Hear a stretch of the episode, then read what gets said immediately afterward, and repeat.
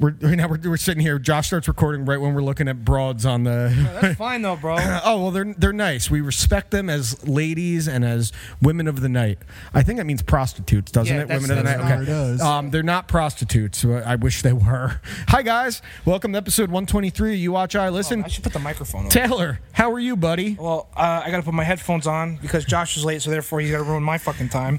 Taylor has no snare in his headphones. Yeah, big facts. Nah, I'm fine. I'm fucking. I'm tired and uh, Doing good. I'm ready to go home. Josh, how are you, buddy? Uh, I'm okay. I'll just leave. I'll, just be, I'll be okay. You you were running late. You had a stressful day of work. It sounds like. Every day is a stressful day. I wish that COVID would just come back. Wow. I don't. Okay. Here's the thing. It never left. Yeah, I wish it would just come back in force. I Okay, mean. you want it to be like it was in like April and May, March. when it was like you know like a I thousand want people. March back. March back. You want like a thousand to two thousand New Jersey people dying a day. Yeah. Get the hell out of here. These are my Nutella M&Ms. That's fair. Fuck out of here. I have some Nutella M and M's here too. Josh, you want some Nutella M and M's? Yes. Okay. Lacey, get the hell out of here. She's not going to. Um, so, guys, we're here. It is um, October 13th. Uh, we are in the middle of um, the last game of week five in the NFL going on right now between the Tennessee Titans Yo. and the Buffalo Bills. Right. They're really good. Um, these cocksucker Titans that are trying to fuck everything up for everyone. Big facts. Um, very angry at them. But regardless, we're here. Um, it's our second week in our Halloween extravaganza. Yay. Uh, we got some fun stuff today. Probably won't be as long today just because we were running a little late, but I think that's fine. We can get through stuff. Or What do you mean, reviews. we? Uh, well, I said we're running a little late because we're a team here at You Watch I Listen. A very um, dysfunctional, out of shape, really not pleasant to look at team, but we're a team nonetheless. facts. We're like the worst group, looking group of backup offensive linemen on a pee wee football team. Legion of Room. Yeah, the Legion of Room. Um, anyway, this episode 123. You watch, I listen. We will see you guys in just a second. The Josh? You Watch I Listen podcast starts now.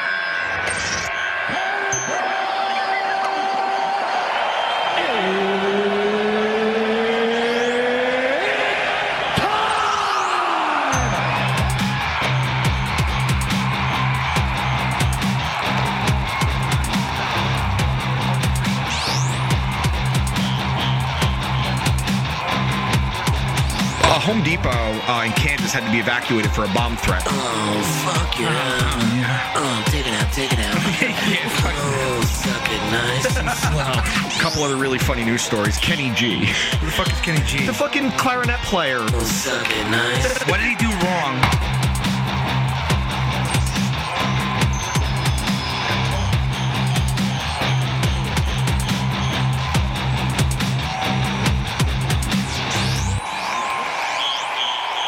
It's time for the You Watch I Listen podcast, and always remember don't sniff it, just do it. First time I've ever said that right, and I probably couldn't do it again. So wait, what is it again? rubber, baby, bu- rubber baby, bu- yeah, see, Say, say it. rubber, slow. ba- rubber baby buggy bumpers, Rubber baby buggy buggy bumper. But he says it fast. Rubber baby buggy bumpers. And Arnold has, you know, I always like that that Patrice conversation that O and A where Arnold always has like really American names despite his accent. He's like, "Hello, I'm Jack Slater." it's always some not. No, so so I mean, I, I just one of those things because I I was tried watching Last Action Hero the other day and I still can't do it. Dude, it rules. It rules. I- I don't know. You're I- cr- are you. I think you just might have missed the boat on that that era of really cheesy eight. Late 80s, early 90s action where there was very minimal plot and just lots of um, punchlines and explosions and a kid that didn't need to be in the story because he was horrible, but you needed him for the story. That That's pretty much what action was back then. Yep. Um, but anyway, uh, we're here. Um, I guess we'll start out. Taylor, how was your week? It was fine. There's not not really much going on. I uh, just watched a lot of shit and uh, I didn't get hurt this week. That's if- good, that's if- good. Well, just like you, you know, you thought I fell again. Well, you said I fell off a cliff. no, Be- no, because Didn't, you, is that what he said? I was ref. I, I understand that's what I said. I was referencing the Lord of the Rings when Ar- Aragorn falls over because all you said was "you lie," and that's when he goes. He took a little tumble off the cliff. And Yeah. he goes, "You lie." That's all I said. And you guys, and you just go again. well, because you did fall off a cliff not that long ago. It wasn't a cliff. It was, a ledge. It was a very high ledge. yeah. So I mean, a, le- a, a very high ledge could just be also a very small cliff. I can't disagree with Yeah, Manfro got stuck. His, his car stuck on a very high ledge at one point. Um, J- Josh, how was your week? Uh, it was okay. Just a lot of work. Yeah, a lot of work. A lot of work. Yeah, my week was fine. I had uh, Ears and Tree Man's wedding on Saturday. Um, I did a lot of drinking at that. Uh, they bought Proper 12 just for me, so I killed. Uh, I was told by Ears I had to finish the bottle because they got that just for me, and I said, "All right, if you really want that." Um, and I yelled "dump them" during the speeches a few times, so that that's good. What does dumping mean? Yeah, Sunday I watched a lot of fo- football. That's all I did on Sunday, really. football as well. Um, ordered some pizza and wings, and uh, Friday watched. I just watched shit most of the week, and outside of that, it's been pretty uh, unremarkable. I'm mad, we're mad at Josh because he did not tell us about a video game coming out. That I didn't fucking know was coming out. Yeah, to be fair, I don't think anybody really knew. Lacey, Lacey, you asshole! What are you doing? Is, are we still are we still recording? We're good. Yeah, All right, fine. Um, no, so uh, uh, yeah, but it's, no, it's, it's Josh's fault. It is Josh's fault. He didn't tell us that the biggest Star Wars fan out of the three of us, maybe close. Don't know. It's fucking busy, dude. yeah. But usually you're like you, you're in the know on video game. Yeah, but I'm not, I haven't been in the know about anything other than the availability of firearms and ammo for the last fucking three Remember when you tried to buy a Nintendo Switch and you bought the wrong thing? Yeah, and I fucking can't That was so order. funny, dude. He goes, "I bought, I, I bought Nintendo Switch. It was like one ninety nine, and then he texts me back, "It's just fucking handheld." I'm like, "Yeah, dude. Like you bought the light." That was good. Oh, my god, I enjoyed that. All right, why don't we get right into our reviews? Um, I figure we're gonna do the album first because Josh and I both have an album. Yeah. And then uh, I, you have a movie. I didn't Uh, watch I the mean- movie. I knew. I, I told you. I t- take the under. I knew it. Cocksucker. under, Take yeah. the under. Instead of bin, he, he didn't do his homework. Now You watched that- Endgame again. Yeah, you got to watch it. Yeah, you watch Endgame again. I did not watch Endgame. I've been watching Bly Manor, but No, we'll talk have- about that in a little while. We'll talk about that. You better watch it this week, or there is a punishment on the show. Okay. Y- there is a punishment, right. guaranteed. But All you right. have I know what you did last summer to talk about. I do. Um, so we got that. So I'll go first. Um, or actually, Josh, why don't you go first with your album? Okay. Because we I did this album as uh, Taylor's very first album on the show. Okay, so I will keep it relatively short and sweet. Uh, I fucking loved it. Yeah, dude, it Uh, rips. It was so good. Um, you know, I wasn't expecting to like it as much as I did, even Same. though Dan liked it. Same. Um, so I'll kind of run through it.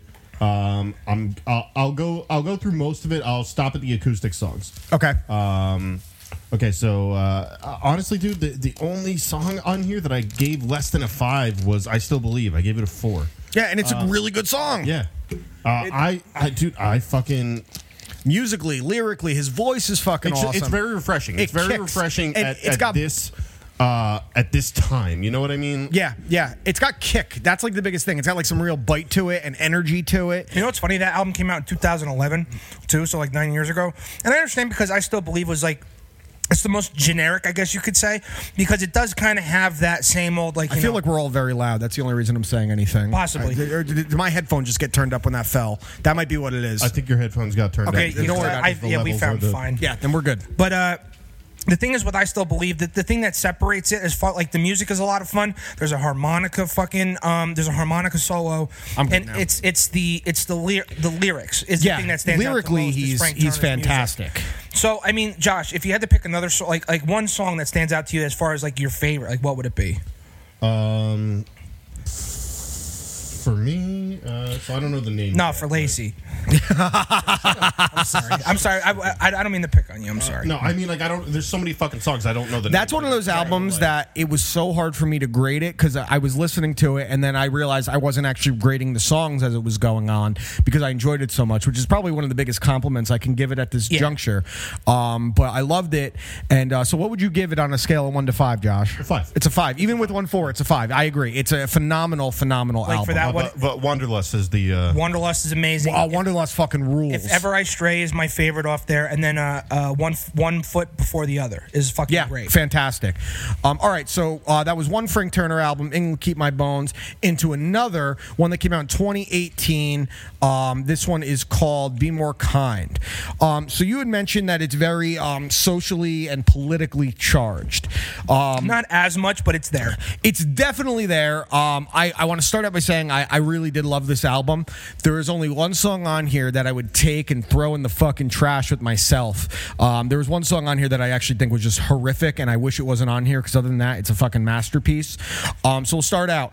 Um, the first song on the album, "Don't Worry," is a five. Um, the lyrics on it are great, and this whole album lyrically i- is, fantastic. Uh, it's about overcoming your anxieties, not playing to them, and uh, specifically one of the things I like that it was relevant uh, to the social message is don't let social media dictate your feelings. The things that are happening, how you see other, so many people we know, they see what's happening on social media and they take it very personally that they're not doing these things. That why can't that be their life? I think that was important. So there's even a lyric in there where he says, you know, look up from your phone. Everyone, Yeah, like, yeah, like, like, yeah. Get caught up in your phone. Exactly. Um, the next song, 1933, a fucking banger. Uh, it's a five. It sounds like uh, an old swing sound, um, which is why it's relevant being 1933. Um, lyrically, it's about bel not believing what's happening around us socially. Uh, the bass line on it fucking rules. And I love the lyric, don't go mistaking your house burning down for the dawn, um, which I think is so important because if you listen to it, it's about, you know, what's happening with the, the rise of, you know, hatred in, in this country and in the world socially. Sure. And, um, you know, people, so many people just want to sit back and think like, well, you know, everything is, you know, everything around me is burning, but it's going to get better soon. And it may not if you're going to sit there silently the whole time. So I think the message on there was really important.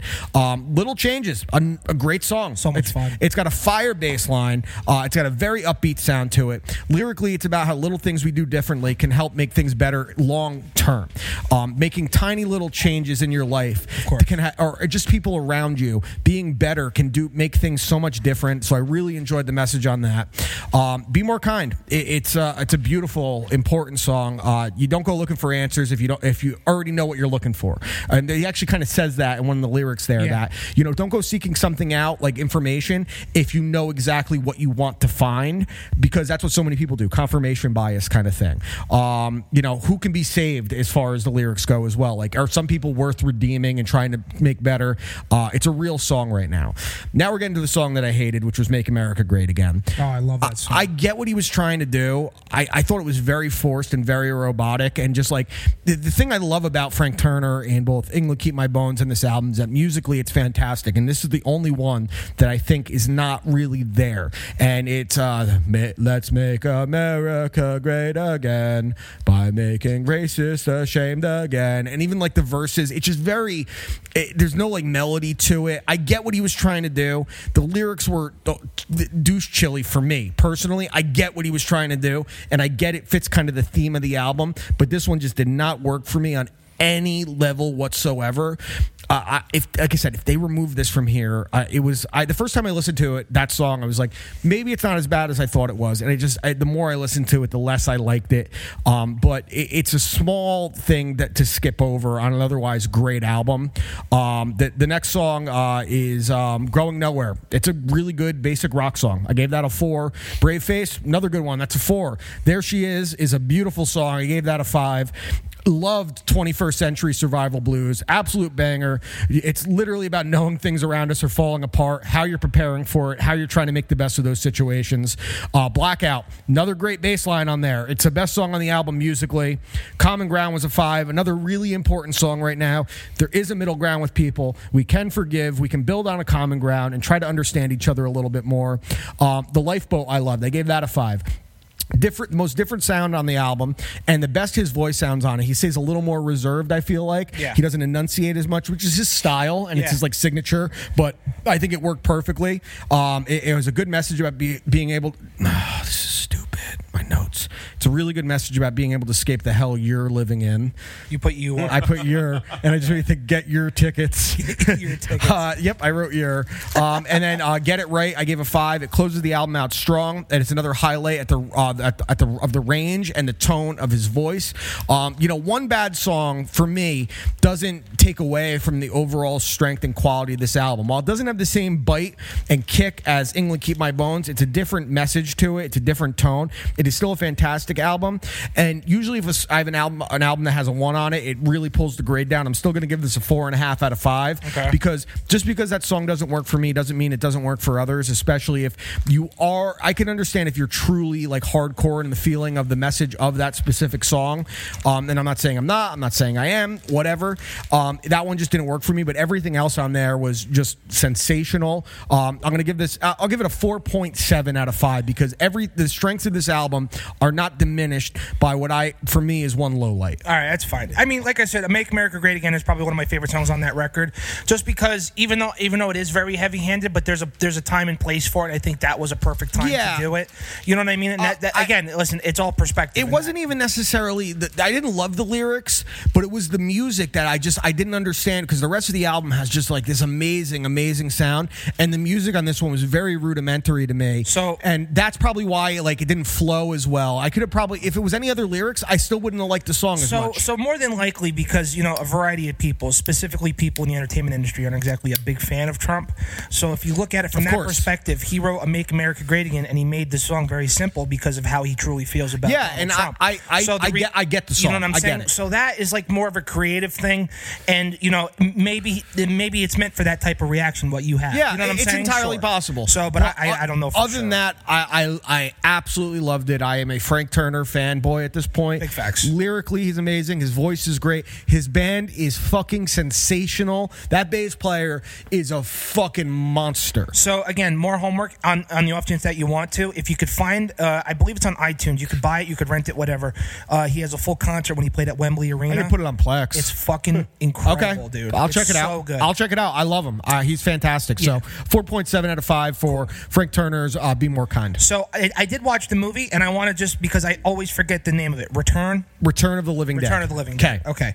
Um, let me start from the top. Movie gets a five. Okay, And, dude. and the big reason is because I, I, I, it's this movie, and I, I, I'm sorry, it's very forgettable. I Oh, honestly that's the uh, that's not something I would uh, anyone would relate to. That. To, to me, it's very forgettable. The only thing that sticks in my mind is the zombie saying brains and me laughing my ass off. Yeah, dude, it's hilarious. And then like everyone's saying, "What the fuck is that?" He turns around and goes, "More brains." Well, that is um the You famous. literally texted me, "This movie rules, dude." And then yeah, right. That was in the beginning That's, when that's everything the was famous. happening. That guy is also known as Tarman. Right, but that was so okay. I did text you that, and then about a half hour later, it was like, okay, what like what are we doing here?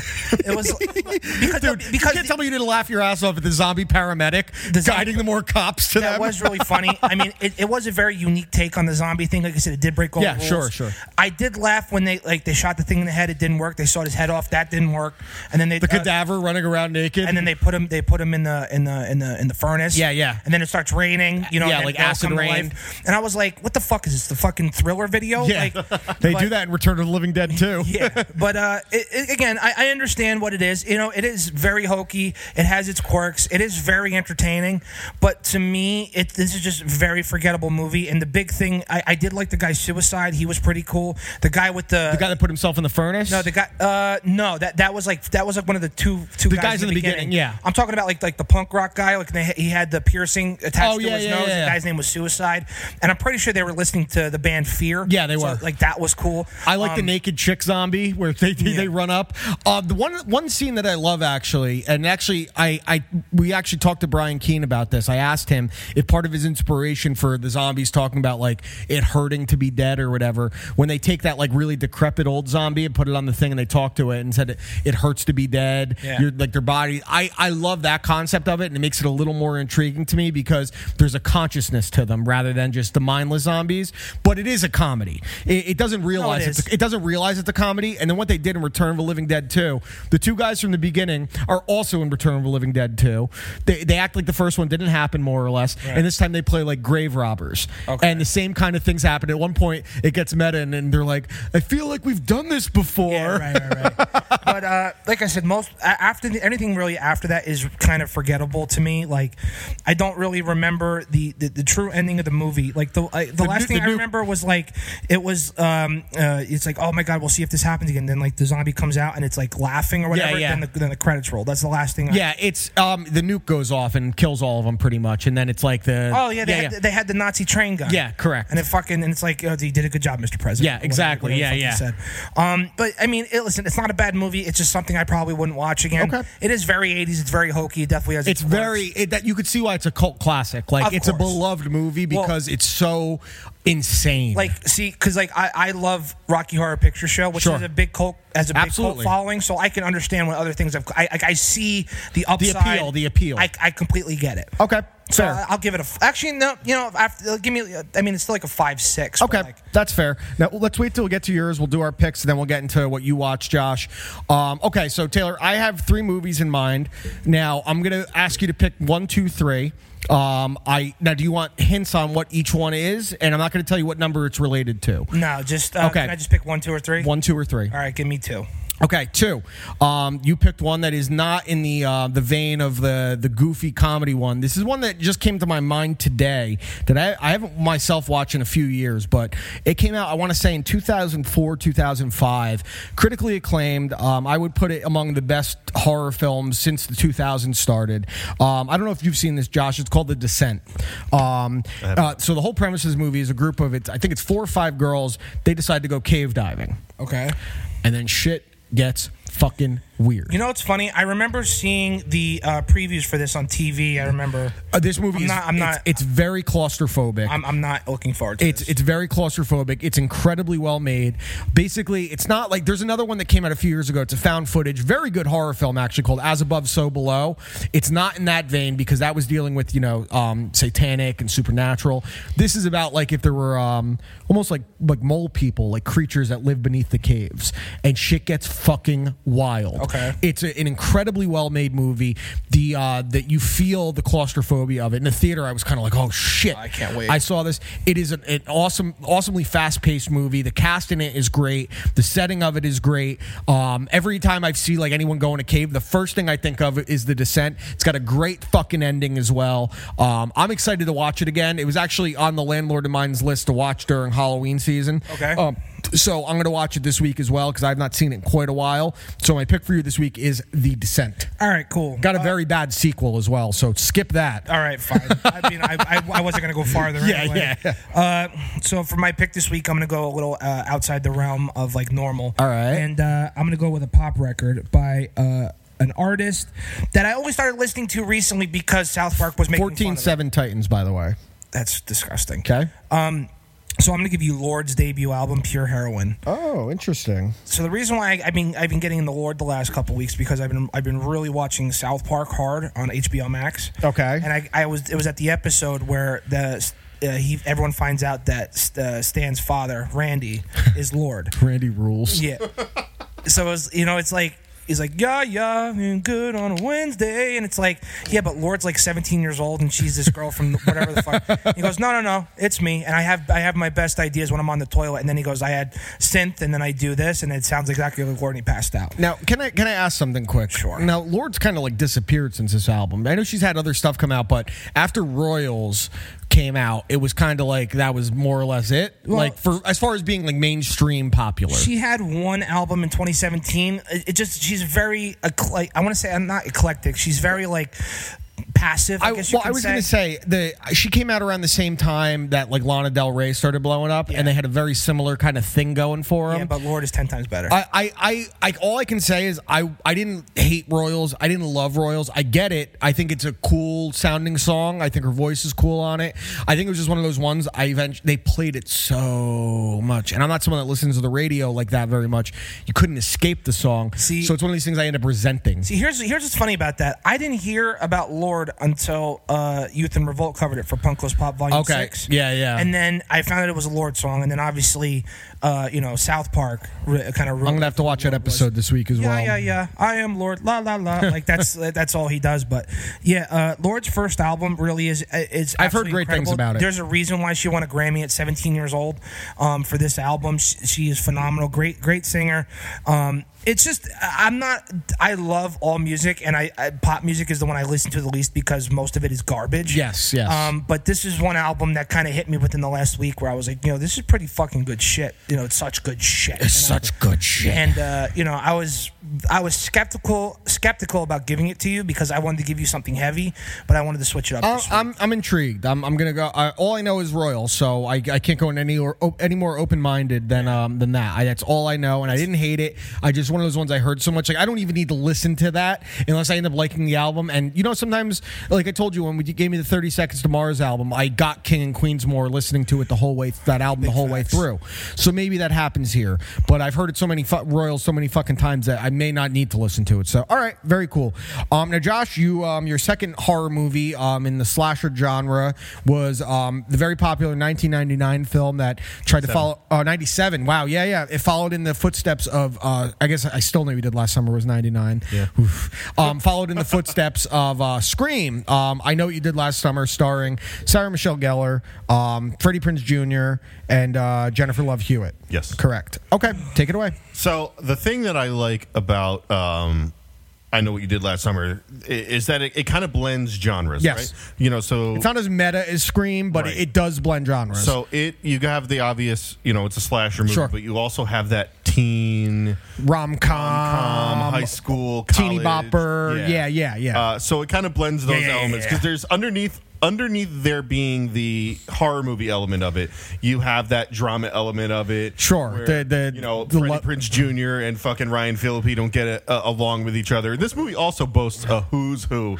of Of fucking 90s 90s stars. pop stars. You know, so you've got Jennifer Love Hewitt, Sarah Michelle Gellar, Ryan Phillippe, uh, Freddie Prinze Jr., Bridget Wilson, Anne Heche. yeah, you you- it's it's really a, a hodgepodge of people who don't really have careers anymore. exactly. Anne Heche. Anne Heche.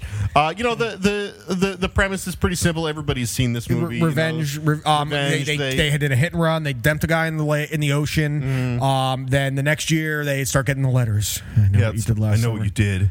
Yeah. I still know. Oh, that's the end. Yeah, that's the end, yeah. Which I have a huge problem with that because they, she, you, I still know written on the mirror. I- why and then the guy crashes through the fucking uh, shower. Yeah. and then the next movie starts and none of that happened. yeah, I well, I have a huge problem with it because it led to that movie because that movie's awful. Yes, so bad. Um, so I did watch it again, and I liked it more than I initially remembered.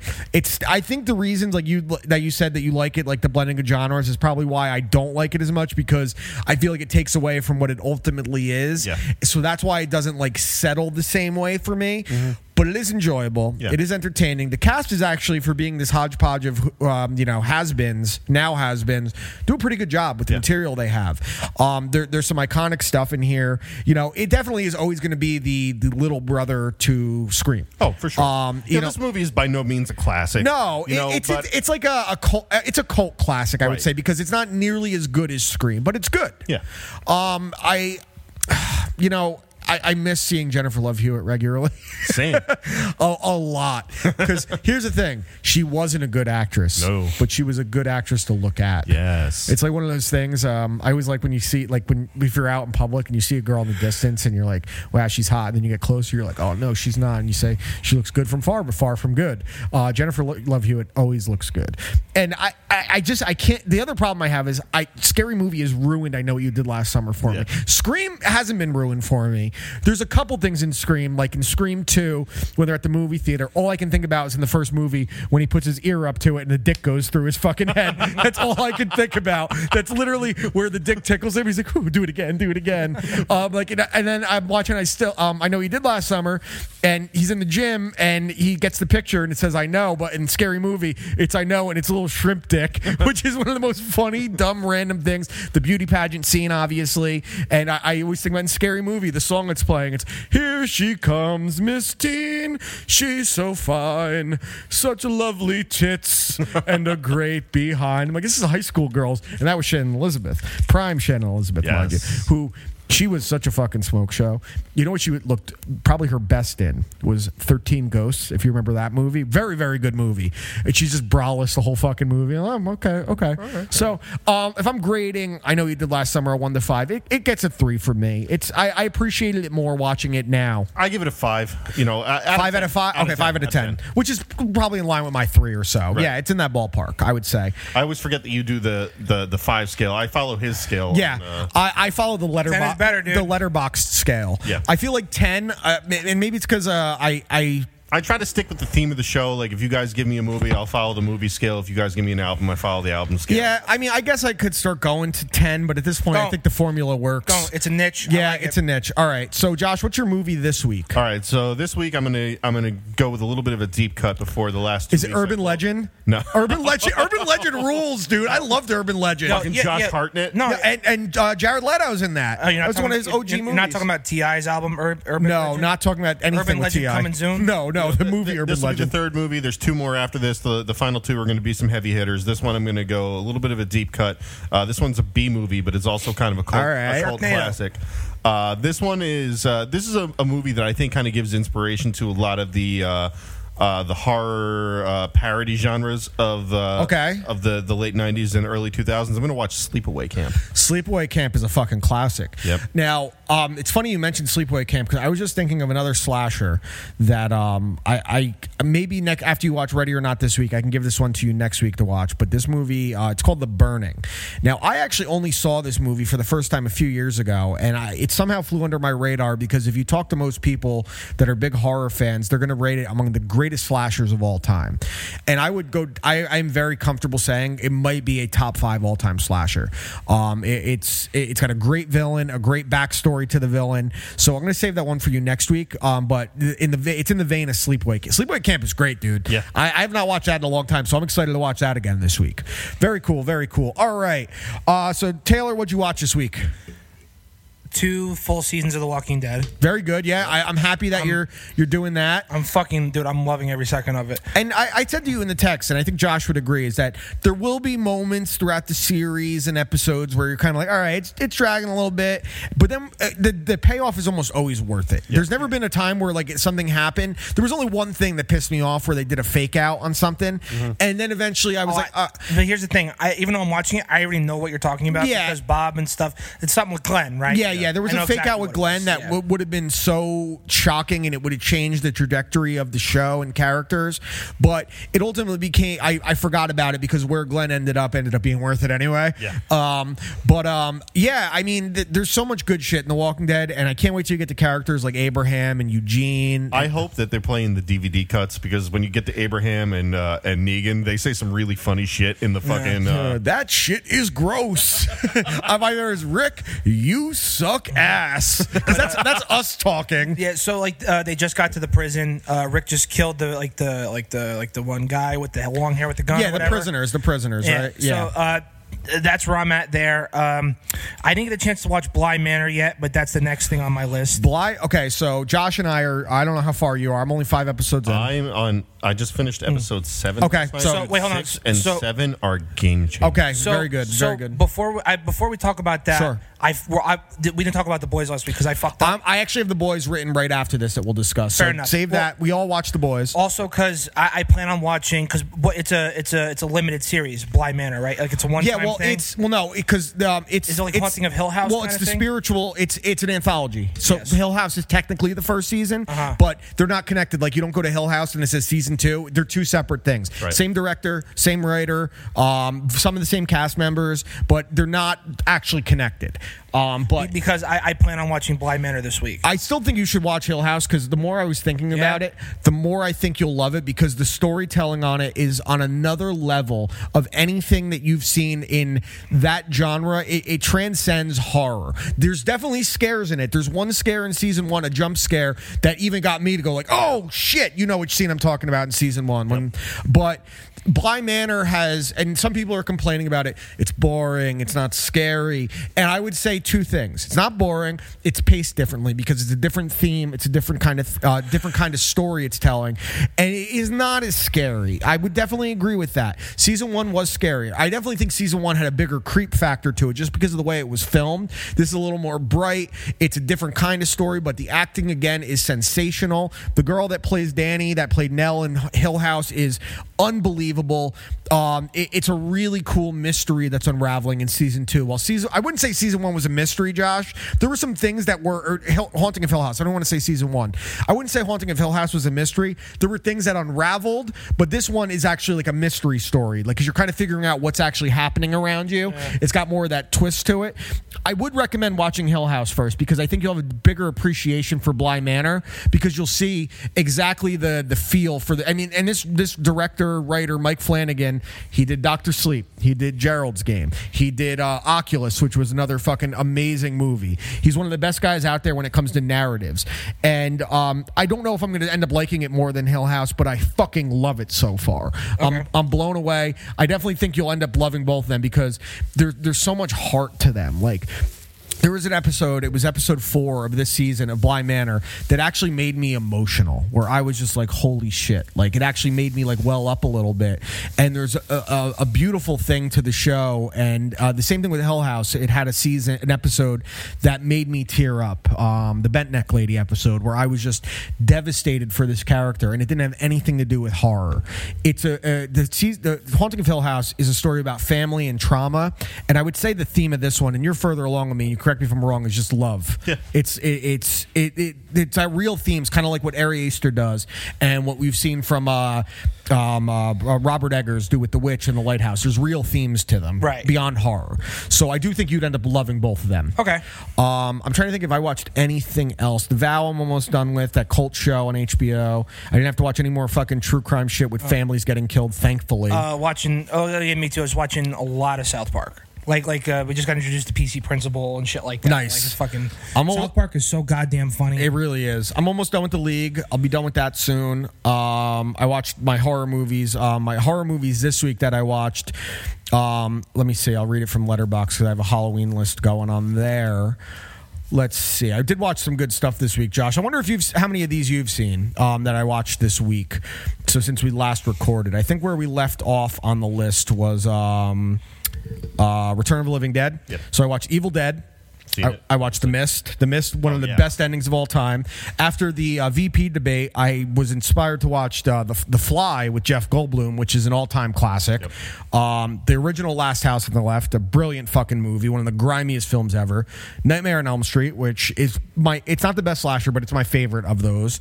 Um, Oculus, which I just mentioned, and last night was Army of Darkness, which fucking rules. Oculus is the only one I haven't seen. Dude, you would love. It's just because you like Flanagan. You would love Oculus. You would fucking. It's a, it's crazy because it's a WWE film, but it hasn't. Was that any, the one with Kane or no, no, that's See No Evil. There's no wrestlers in it. It's just a WWE Studios film. Oh. Like it's Karen Gillan um, from uh, the the redhead who's in the new Jumanji movies. Uh, she's pretty hot. Also Nebula. Uh, Ne- Nebula, correct. Nebula. Yeah. Dude, it's a Also it's Nebula. Yeah. it's a, it, dude. You, it's seriously, Josh. You would love Oculus. I, it's got one of those. It does a lot of Hill House stuff where it's got the linear back, back and forth, non-linear back and forth kind of storytelling. Yeah. It's an awesome fucking movie.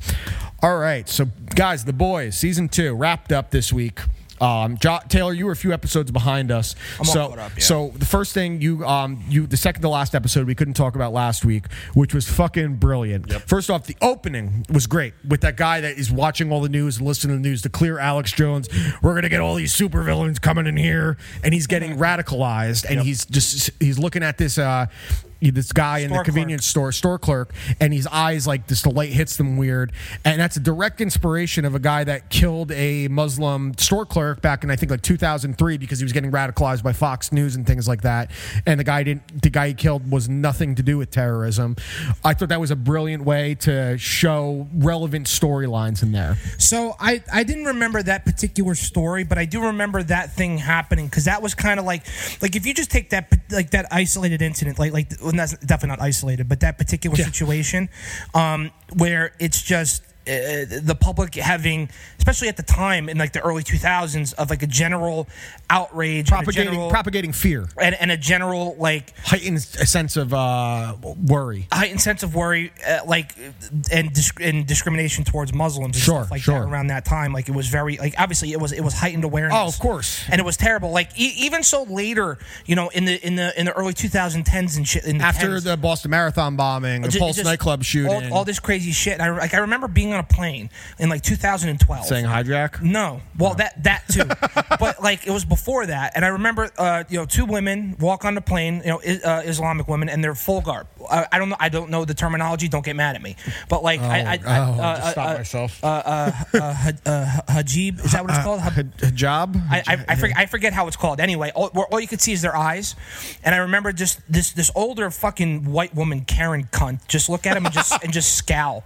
And I just and I, uh, uh like uh, Dude, part like- of me wanted to make a scene, but like if you make a scene on a plane, it's a federal crime. Yeah, of course. So Not like, worth it. but it was just like even still, people still And- have that base, and- and, it was gross. But to show that people can be radicalized by what is on TV because people, uh, a, a majority of the majority of the U.S. Sure. you know, are, are not as strong-willed as some other people, And it's so and easy- so easily influenced. And if you're a person that you know is naturally more inclined to be anxious about things, of course, that kind of news that is playing into your fears is going to scare you more.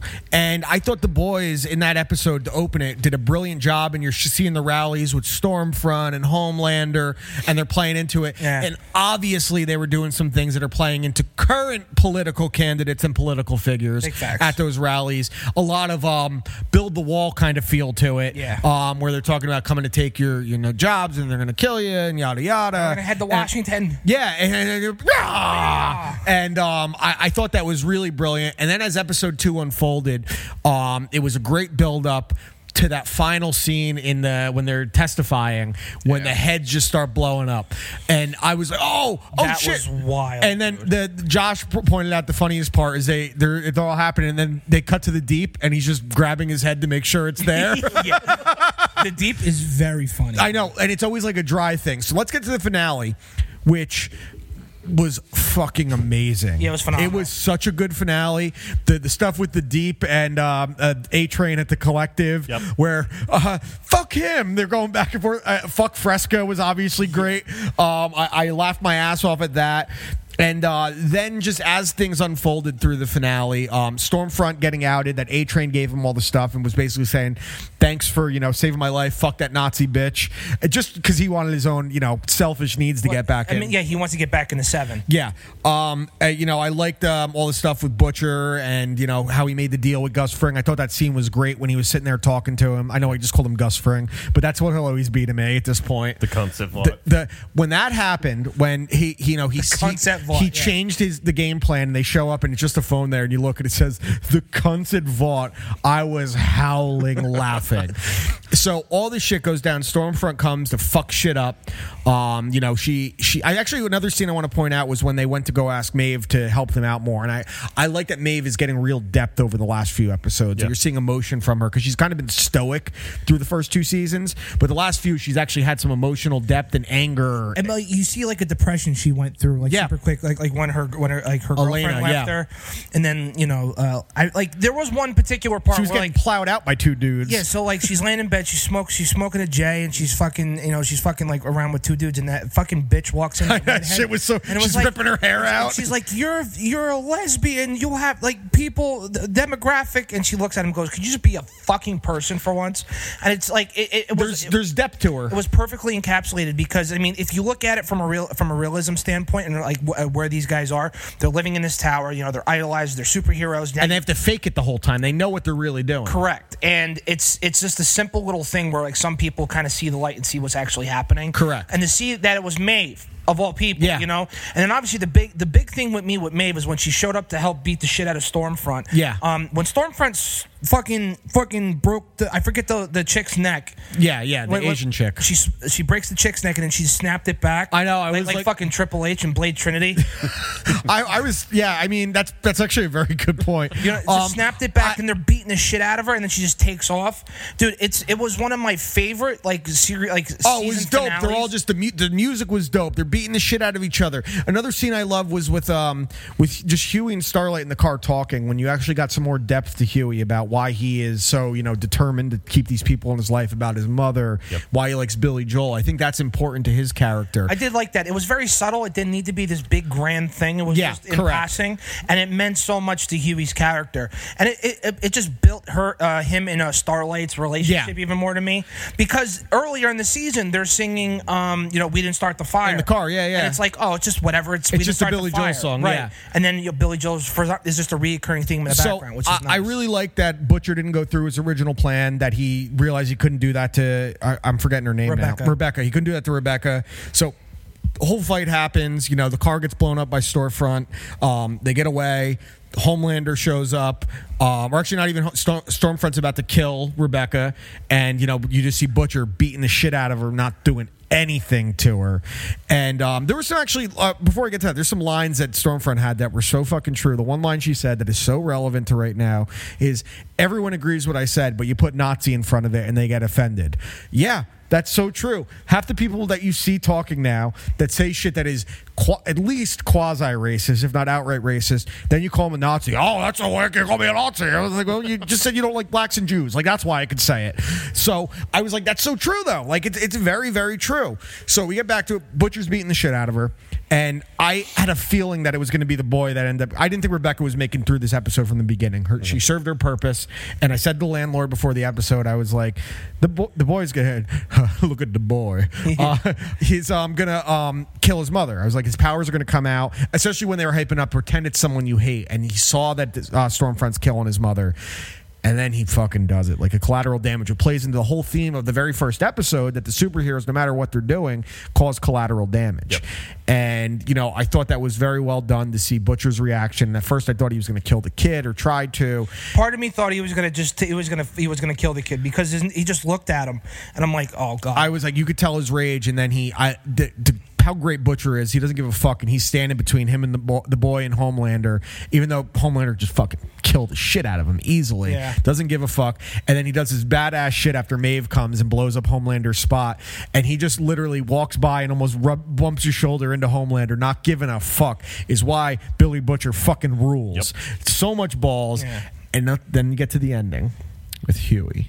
Oh, yeah, And he it's goes to the congressman, and I knew this cunt was up to something because she's had such a fucking point. She's been in all these things. I said to the landlord, it was either going to be that bitch or the other woman that's been helping him, Mallory or whatever. That is the one that's doing it. It was like it makes too much sense. They, they I thought it was more likely this one because she's been in the show a lot this season, but hasn't actually served a purpose other than just like little tiny things. Right. Right. And th- every character has a purpose in the show in one way or the other. Every nothing's by accident, and especially when they're getting a lot of camera time, not just one-off episodes.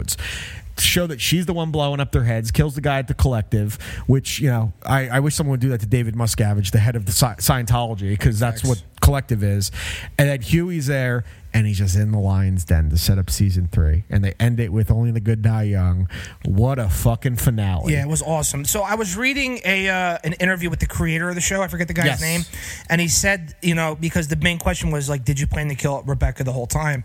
And it was like, well, we, you know, we had discussed so many different options, and the only real option was to kill Rebecca because if Rebecca somehow lived, then Butcher loses his his edge. Yeah, The sure, reason- sure. The first two seasons, the whole reason he's trying to get Rebecca back, and then it. So if Rebecca is alive, or like even if like she's not in the show anymore and she's somewhere else but safe, kind of, he still loses his edge. Now that Yeah. Rebecca's dead, he's still pissed. He's still going to be Butcher the entire time. Um, the but the best line from Billy Butcher all season was at the end. He goes, "What?" I, he goes to the kid, "What I tell you." Don't be a cunt. Oh, Don't dude, it's, cunt." it's just great. It's one of my favorite finales of a, a season in recent memory on any show. Yeah.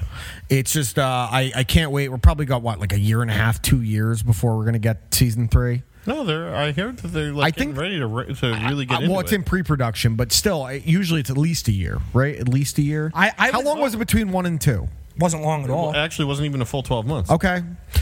I worry a little bit about COVID because every one one crew member, one fucking assistant makeup douchebag who just has to fucking throw out eyeliner gets COVID. The whole fucking production's shut down. oh, anyway, um, all right, guys. SNL was this week. Oh, all right. it was phenomenal. Um, uh, Bill Burr hosted. First time they've had a you know Real a, comedian. a real. I mean, Kevin Hart's hosted and shit. Well, I'm but talking- I'm talking a guy that is just a straight up motherfucker of a comedian. Doesn't give a shit. Doesn't give any fucks about anything. And Bill Burr, Josh, did you watch Bill Burr's opening monologue? Dude, he went up there and he did a, a, a seven minute stand up set. And everyone, everything was hunky dory. Said some funny things, and then he decided to go after white women and said white women hijacked the woke movement. It was supposed to be about black people, you know, things like that. And then white women came in with their Gucci bags and their Prada shoes and said, "Eh, "Eh, I've been wronged. And he, he said that he called them bitches, which people are unhappy about. And then he said the line like, "White women stood by men's side with for thousands, hundreds of years, took that blood money while we were committing atrocities and genocides, and now they want to act like they're the victim." What a brilliant, brilliant man. What a brilliant opening monologue because the second it happened, I, I didn't see it live. I saw on Twitter Bill Burr trending. I said, oh, fuck, he hosted. What did he do? Yeah. And I watched it and I'm like, yeah, dude. Yeah, dude. And people are so, some of the replies about Bill Burr, people are so mad about it. He's not funny. He, he's misogynistic. He, he called, it's racist. He called black people or equator people because he said, what, I don't remember exactly the context was, but he was like, we make the move up north, give them down south, they're equator people. It was something like that. It's- Like, yeah, it was they're they're warm weather. People. Yeah, they're warm weather people. And then so, I remember very vividly someone goes this racist, misogynistic rant on SNL, and then someone just quotes the tweet and puts a picture of Bill Burr's wife, who's black, by the way. Yeah, dude. And like they ha- like they have a they have a kid together. Bill Burr was phenomenal on SNL. Even in some of the skits, he was fucking great. Um, he he really. I, I'm so happy that uh, like when I found that he was hosting, that's the last person I, I was I was expecting the host. They don't get a lot of like stand-ups. The last time they had like a true stand-up was Louis C.K. and or or even uh, Dave Chappelle when Dave Chappelle yes, you know, said true, the thing good. about Trump. Too. But when when fucking Louis, he goes up there and he talks about how pedophilia, it, it must be great because you know if you get caught, you're in a lot of trouble, like the worst kind of trouble. Yeah. So it must be good. on live TV. Yo, they were so mad. And this one wasn't even bad for Bill Burr. He did exactly what Bill Burr does. He made social observations about things that are happening, and there's a reason white women are attributed to Karen now because it's an entitlement. And it's this and absolutely white women have been hijacking the woke movement and saying that's racist and this is racist and this is homophobic. And I know better because as a white woman, I know what it's like to be black, and as a white woman, I know what it's like to be a gay woman. Like, no, you don't. You're a white woman, you're privileged. Shut the fuck up. And Bill Burr killed it. And being offended by that, maybe you should stick to your bullshit. If you knew Bill Burr was hosting SNL and you knew he wasn't funny and you knew he was misogynistic, maybe you shouldn't have watched the fucking episode, asshole. If you read some of these replies to Bill Burr, what painfully dull and unfunny people exist that think their voice matters. Your voice doesn't matter. You don't matter. You're irrelevant.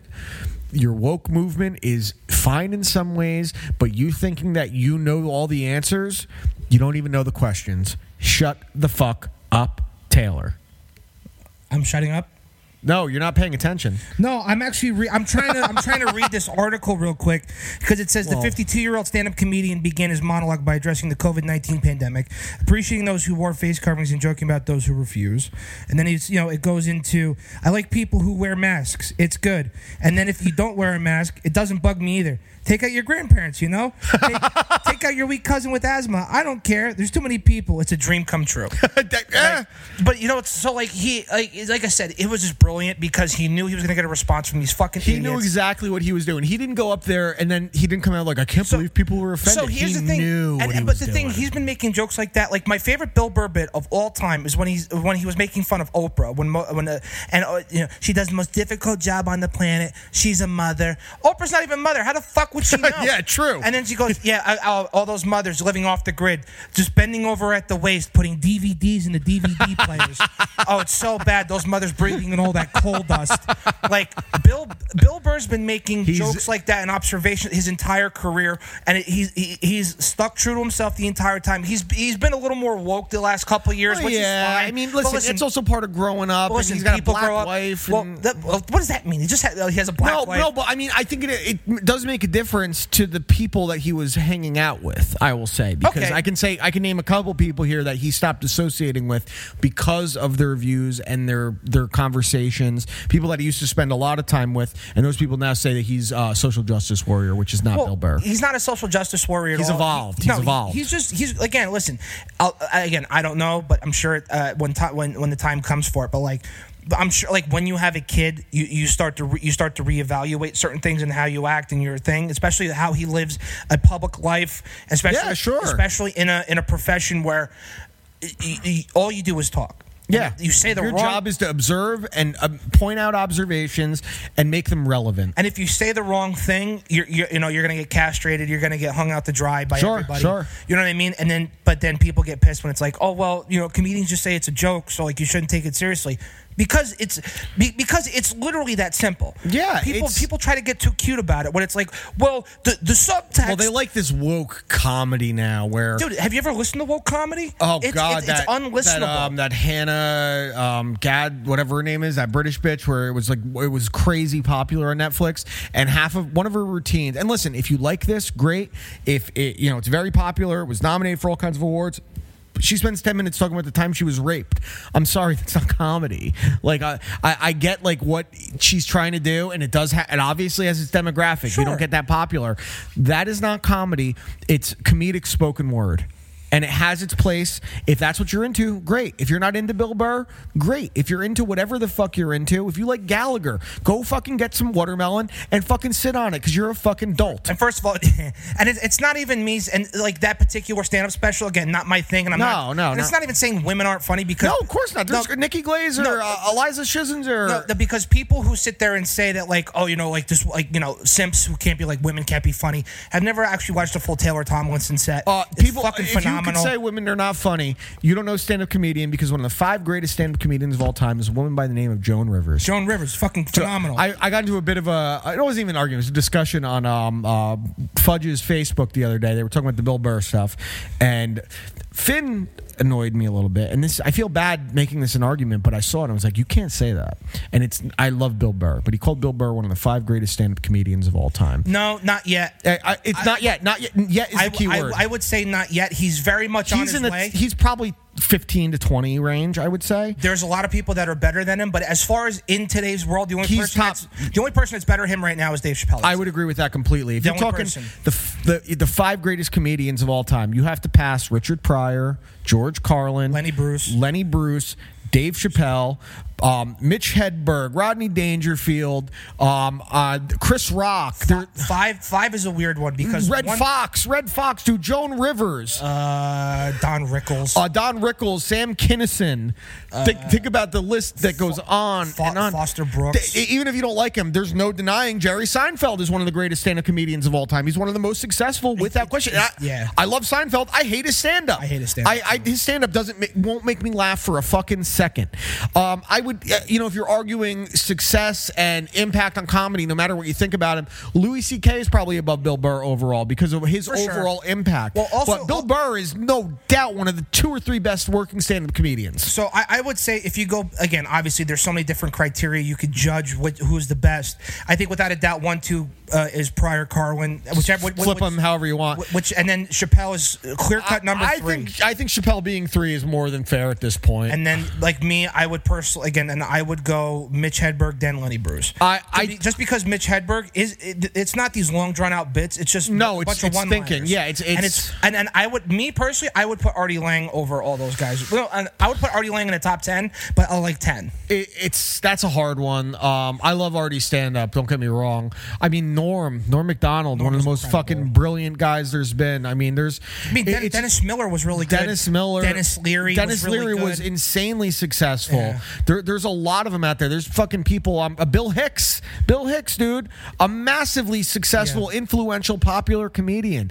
There, there's no two ways around it. Dave Attell, Da- dude, Dave- Dave Attell Dave is a top ten guy for me. Dave Attell is so fucking funny, man. And- that whole bumping mics thing was so brilliant. There, there's just there, it's so hard to break into that top five all time. It's longevity. It's evolving. I mean, there's a reason Dave Chappelle went from you know post Chappelle show. He was probably a top 25 all time guy uh, when Chappelle show ended, and to come back and do what he's doing now with maybe the most brilliant work of his career. eh, That's what brought him into that top three for me. Yeah. But all right, let's see what we got now. Um, uh, what do, okay, let's talk uh, baseball, guys. Um, Josh. Yep. New York Yankees thoughts. Uh, so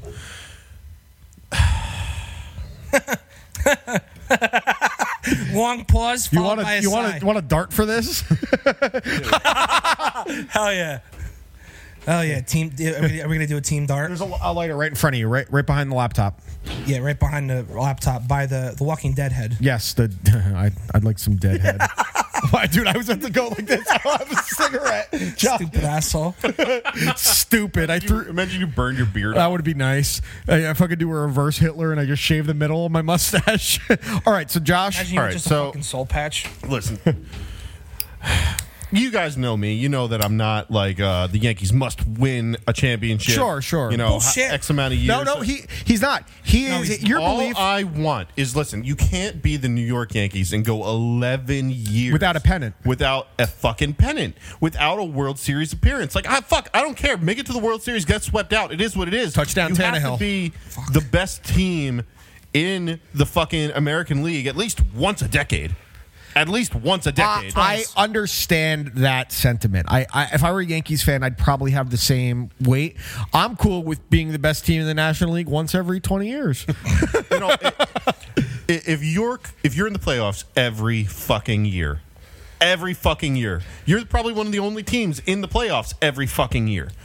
And you can't get You to a can't World get Series to a World once. Series once. I mean, what did they miss the playoffs twice? Uh, twice in that They missed decade? it. Um, they they missed it once with Girardi, Uh-huh. and they made it every time with Boone. So they only missed it once in the So, so out of from 2010 to 2020, you missed the playoffs once. You can't get to the World Series once. Yeah, in and- fucking nine years. And it's been a mul- multitude of issues. At times, it's been the pitching, but over the last few years, in the current, um, you know, what do they call them? The, what they were calling them the baby bombers a few years ago. The baby bombers era. The, it's been the bats that have so, cost them. so that's what I was going to say. I looking at that year where they weren't supposed to make it to the ALCS, and then they put up a valiant they effort. put made it to Game Seven. and they made it to Game Seven when they clearly shouldn't have been there. Again, everybody was super young. They didn't think.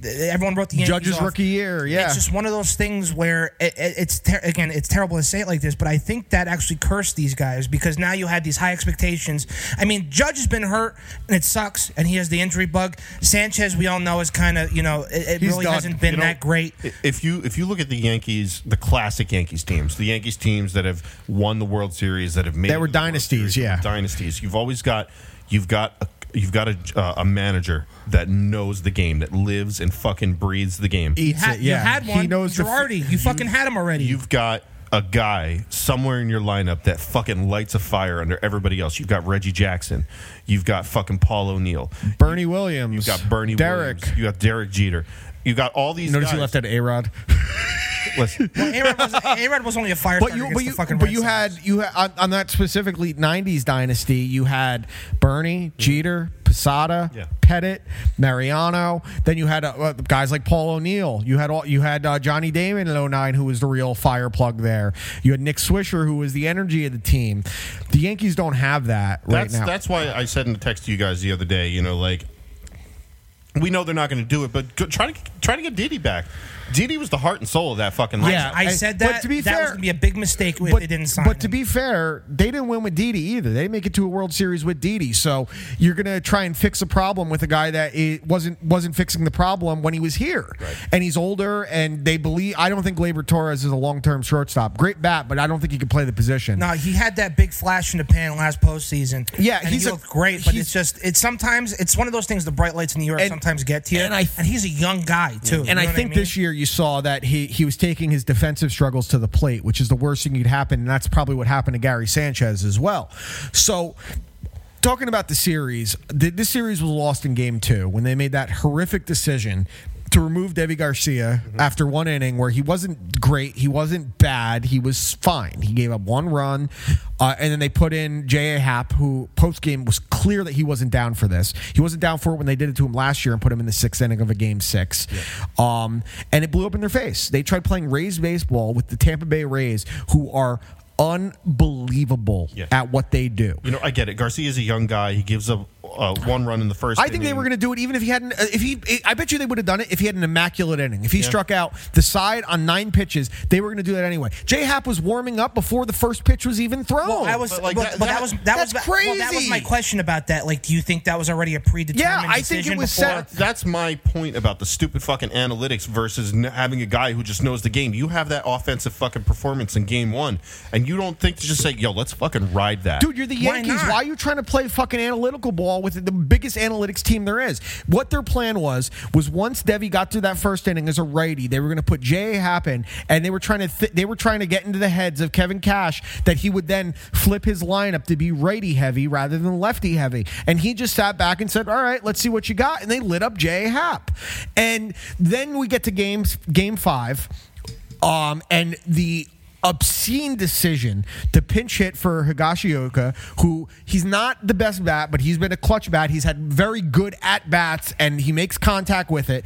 And they don't even pinch hit with Gary Sanchez, who say what you will about him at the plate this year. He batted 150, did have 10 home runs. He is way more likely to run into a fastball and drive it over the wall than Mike Ford is. Mike Ford hasn't had a hit since August. And you pinch hit with Mike That's Ford. garbage. With Mike Ford, to then put in Gary Sanchez defensively, who you haven't been playing because of his defense, to catch Aroldis Chapman, one of the most wild relievers in baseball. And what does he do? And also, you put Aroldis Chapman in the seventh inning. I didn't have the biggest issue with that. I did not love it because of the fact that he is a a, a flamethrower, and they tend to get gassed out pretty quickly and leave him hanging. And he gives up the home run, and it was a little poetic justice because this is the dude that he threw at the head of earlier in the season and got a suspension for. So I did have a little bit of enjoyment in that because I I have, I don't mind beaming guys if you feel like you got to prove a point. You don't throw at someone's fucking head. You hit him in the fucking ribs or the hip, and he be, he went head hunting. Um, you know the the Yankees are, are in a really weird place. I, I you know Hal Steinbrenner was on uh, on Michael Kay show today, and I listened to that because it's you know the only time I try to listen to Michael Kay when they have decent guests on. Um, and he said, uh, I certainly think Aaron Boone will be our manager next year. And I, I can't say they're wrong because all they're going to do is bring in another guy to do what Aaron Boone does. And that is listen to the, the puppets upstairs. And as Bart Scott calls them, the geek squad, the guys with their binders telling them what the fucking best, the best uh, play is based on each individual batter and each individual pitcher. And I, literally, you're going to fire Aaron Boone. And then you, who are you going to bring in? You're going to bring in another guy that is going to do the same thing. Someone's going to bark orders. My first thought was if they fired Aaron Boone, what they do is hire Carlos Beltran and he's going to win 115 games in a World Series because that would happen in the Mets.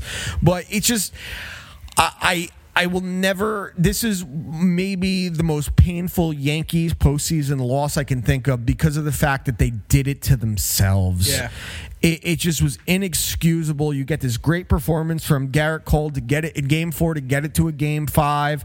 You know, I, I think um, I think the ship has sailed on Tanaka being a, a what you can call a big game pitcher now. You know, I, I'm willing to chalk up the Cleveland one to the weather. That's fine, but he he lost his fastball. He's only throwing 91 now. He came up throwing 96 to 99. Um, and when you do that, it takes away your secondary pitches. He he Japanese pitchers. There's only one I've seen in recent memory that got better years later, and that's been Yu Darvish over the last year or so. But he's he's a free agent. Are you going to re-sign him? I don't think the Yankees are going to spend this year because uh, you know only I was saying only one owner in baseball didn't lose money this year. Do you know who that is? Steve Cohen. the Yankees are looking at losing $400 million in revenue this season. And at the end of the day, the Steinbrenners are the only owners in baseball that their only source of income is the Yankees. Right. So, So I I didn't know that like the Yankees is that's clearly that's that's, that's, it. all they own is is the Yankees. That's that's it. That's their cash cow, and it's a cash So how- fucking so juggernaut. How, the fuck did Steinbrenner get the money to even buy him back? well, he Uh, used he was an oil guy. He was an oil was an guy. oil Yeah, he was an oil guy. That's why you see So- Yankee so he like propane and shit. So he was so he was like Jerry Jones. yeah, very very I think- similar. I think, it's oil. He's he was in some type of industry like that. So you're you're talking about like other teams are every team's going to be taking a loss this year except uh, you know the Mets technically because Cohen's coming in with no he's not wasn't expecting the Mets income. Well, I mean, uh, he's going to spend just to just to right the ship. Kind Sure, of before sure. Anything, but um, I. I, you know, they're not going to go after JT Realmuto when he's looking for two hundred million dollars. I don't think he's going to get that regardless. He's probably looking at one hundred fifty to one hundred eighty million dollars.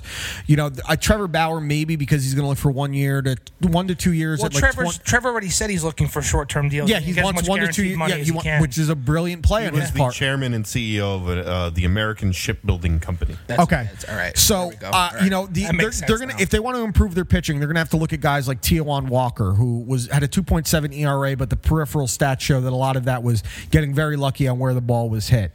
I, I they're gonna have. I think what they're really gonna do. I think. Um, I think Luke Voit's gone.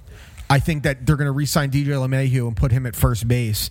Um, I, I think Voit they, they can actually get something for because Voit you have to as great as he was this year. There's injury concerns. It's been multiple years now where he's hurt. Um, you know he they could probably get something back for him that they need. They can get another position player. I think they see if they're going to re-sign DJ LeMahieu to afford a potentially six-year contract. He's not going to be able to play every single position in the infield forever, and first base is where he projects out long term. And you would take his his production in any position, but you would especially take it at first base. Yeah.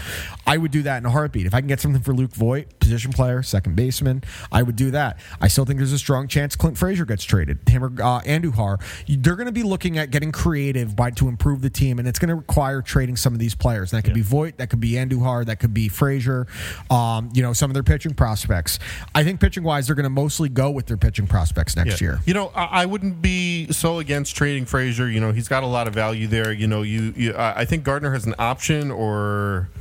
Uh, or something. Yeah, he's an option. But you know, uh, Brett showed this year that he's still got it in the field. Yeah, you know, and he played really well down the stretch into the postseason. yeah, you know, you, you, you stick him, you stick him in the nine hole. He's your fourth or fifth outfielder. Yeah. he's what you want. I mean, uh, catching. I think the Gary Sanchez experiment's over. He's like a good rotational player every fourth. Yeah, inning. Yeah, because you know what? bet- With the injuries, you got to you got to rotate Hex out. You got to rotate Judge out. I think Sure. That, I think that Stanton and Judge, if you if you if you take Stanton and Judge and split their time at DH and in the field, and then also give each of them off days by rotating Gardner. Sure. You know, you I like what you said about Judge not catching that home run. You're like, you're fucking six eight, you can't catch it. He jumped up and just hit his head on the fucking wall. That was funny. Um, yeah, I don't know. It's going to be a very interesting offseason That pissed overall. me off because Gardner made the exact same catch on the fucking opposite side of the field. Dude, he literally he double doinked. he double doinked. Um, and now just uh, really quick to pivot into the world of baseball again. Uh, baseball had another tremendous loss in the sport um, with the passing of arguably, and I would say uh, definitively, the greatest second baseman of all time in Joe Morgan. Um, you know, if you ever want to see some wild highlights, look up Joe Morgan, two-time MVP. Uh, I think he's a three-time World Series champion. Uh, he's the only player ever to have a season of 50 extra base hits, 50 stolen bases, and 50 walks in a season. No other player has ever done that, and there's been over 19,000 players in Major League history. That's uh, One of- that's a ridiculous. He was one of the greatest commentators ever. Like to me, my son, my baseball commentary team on television outside of SNY was Joe Morgan and Jon Miller on Sunday Night Baseball on ESPN. They were tremendous. Uh, part of the great Big Red Machine in Cincinnati. Um, just a tremendous player, tremendous human being. Just a, a, a, seriously the greatest second baseman there's ever been.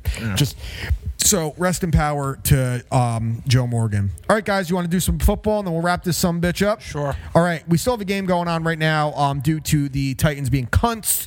Um, where- big eh, eh, listen, there's a cool thing. We got three nights of football, which is nice. Um, so last week, I was, I dude, I was looking forward to Denver at five o'clock on Monday. yeah, but you know now everything's Uh-huh. all fucked up. Dolphins schedule got fucked up too. Um, so this past week was very interesting uh, as far as they went. Uh, hold on, I got to find where I wrote our actual picks. Uh, so. Taylor had the best week at 11 and 2. I went 10 and 3. Josh went 9 and 4. Well, so is this Bills Titans game count or Yes, no? it does count. It's to this week. It's Okay. to this past week. It's part of this week. Um, so that would bring um, us, uh, Taylor and I, to a virtual, tie, an actual tie at 52, 23 and one. To pull in with two within two games of Josh at 54 and 21 and one. Um, Josh is doing the best impression possible of his team to build up a big lead to then squander it away. um, we're in the second quarter, so you got two. You got two and a half left. Um, so we'll get right into it. The first game I have in my docket here, Taylor, is the game they're making up from this past week. Your Denver Broncos at the New England Patriots. Patriots are seven and a half point favorites on the road. Taylor, take it away. Or sorry, the Patriots are at home. The Broncos are seven and a half point underdogs on the road. Yeah, um, I'm pretty sure they're going to have Cam Newton back for this game and Stephon Gilmore. Um, so basically, the two best players on the team that, Okay. that weren't going to play last week are going to play this. And it's only seven and a half points now. Once it's confirmed that they're back, that's going to jump up to like nine and a half, ten and a half, yeah, probably. because they moved them to this Sunday, so Yeah. they have a whole nother week of preparation. Yeah. Fucking great, awesome, awesome, fucking stupid bullshit, fucking piece shit, fucking assholes, so fucking stupid. The one time Jason Statham's gonna fucking start against the Broncos, we have a chance. We have a fucking chance. And then nope, everyone's got COVID. Fuck off, right? Yeah, I would say if God it was damn confirmed man. those two guys weren't playing, I probably still would pick the Patriots, but um, just because you know their defense is Belichick's just a master, Well, especially against you know young quarterbacks. Well, because on top of that, so there's a very good possibility Drew's back this week. There's a very good possibility AJ Bouye is back this week. So you're you're getting some help back on defense Sure, and possibly sure. your, your quote unquote franchise quarterback. Um, but even with all that going on and Belichick being Belichick, and it is home in New England, um, even though home field isn't really st- isn't really a thing. Sure. Uh, give me the Patriots, and, and but they're not going to cover seven and a half points. No shot. All right, yeah, I'm also taking the Patriots. Um, I just can't see Denver pulling this one out. They got by on the skin of their teeth against a, a really, really bad Jets team. Yep. Uh, very gutsy performance, but a uh, skin of their teeth nonetheless. So give me the Pats at home. Josh. nice. All right, uh, next game. The Houston Texans coming off their first win of the season, making Romeo Crennel not only the oldest coach in NFL history, but the oldest coach to win a game in NFL history at age 72. Uh, he was, uh, I think, just a couple, I think he was like a year older than George Halas when he won his last game. Okay. Um, beating, uh, who'd they beat? Uh, Jacksonville. Uh, at the Tennessee Titans, who are playing right now against the Buffalo Bills. Uh, divisional game. Obviously, Houston is thinking that they still have a chance to make a run in this, which is crazy when you start 0 4. It's not really possible. Um, it's never happened in NFL history, in fact. Um, you know, Titans, uh, they're playing really well against Buffalo right now, up 21 10 as we speak. Uh, the, the Titans just match up much better with them. Houston doesn't really have a lot of firepower. They played a close game, a closer game than it should have been with a team like Jacksonville, Yep. which is one of the worst teams in the league. You know, Deshaun had a good game, but he still threw two picks. Now he's playing a pretty hungry Titans team that is a very well rested Titans team. Uh, give me the Titans. Give me the points. Yeah, give me the Titans, give me the points, and look for Deshaun like he's been all season, running for his fucking life from Jadeveon Yeah, Clowney. yeah. Um, Josh. Uh, yeah, Titans. Okay. Um, next game, uh, the Cleveland Browns, the surprising Cleveland Browns at four and one, four straight games of thirty plus points. Uh, running the ball, Kevin Stefanski's doing a phenomenal job with that offense. Defense playing pretty well. Myles Garrett to me right now is the front runner for Defensive Player of the Year. Uh, obviously between him and Aaron Donald at the um, four and zero uh, or four and zero. Yeah, four and zero Pittsburgh Steelers. Um, because they had the bye, they had the week off against the Titans. Four and zero Pittsburgh Steelers.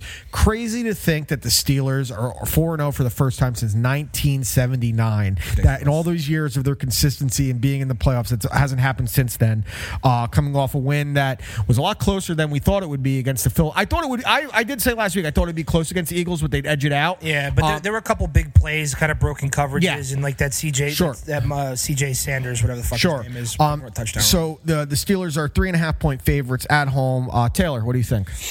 who's playing again? Uh, the Browns at the Steelers. Oh, that's a fucking hard one. That's a great game. so When's the last time a Browns and Steelers game mattered? And I think it's like the last time the Browns were in the playoffs when they played the Steelers, which was 2002, I think. I will, no, I was gonna say when Cleveland, uh, like Derek Anderson had that one year where he was awesome. yeah, I guess go And, they like- went 10 and 6 in 2007. Yeah, so like that was close.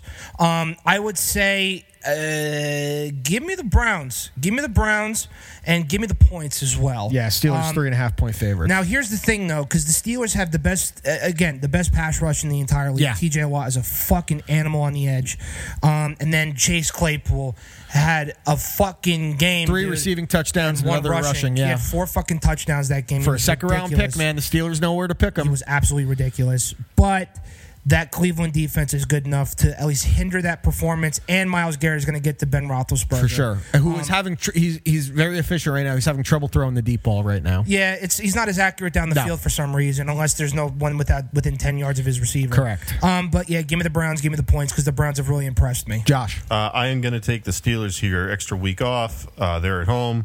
Uh, I'm still not sold on Baker Mayfield. I do like how they're running the ball, but uh, if if the game is in Baker Mayfield's hands, the Steelers defense is going to get to him. All right, um, that's a great point, but I'm also going to take the Cleveland Browns. Um, I think that this team knows that this is a statement game for them. You know, this is for to, to keep pace with uh, to, to stay right there with both the Steelers and the Ravens. Obviously, um, uh, I the Steelers defense has been great, but they've had some games where they played teams that are not very good, and they were in positions to lose. You know, they, they- uh, the Steelers. The Oh, Steelers. I'm talking about. Um, they played a very close game with, uh, no offense, a poor Denver team. They They played they played a close game with a very poor New York Giants team. Yeah. They played a close game with a very poor Philadelphia Eagles team.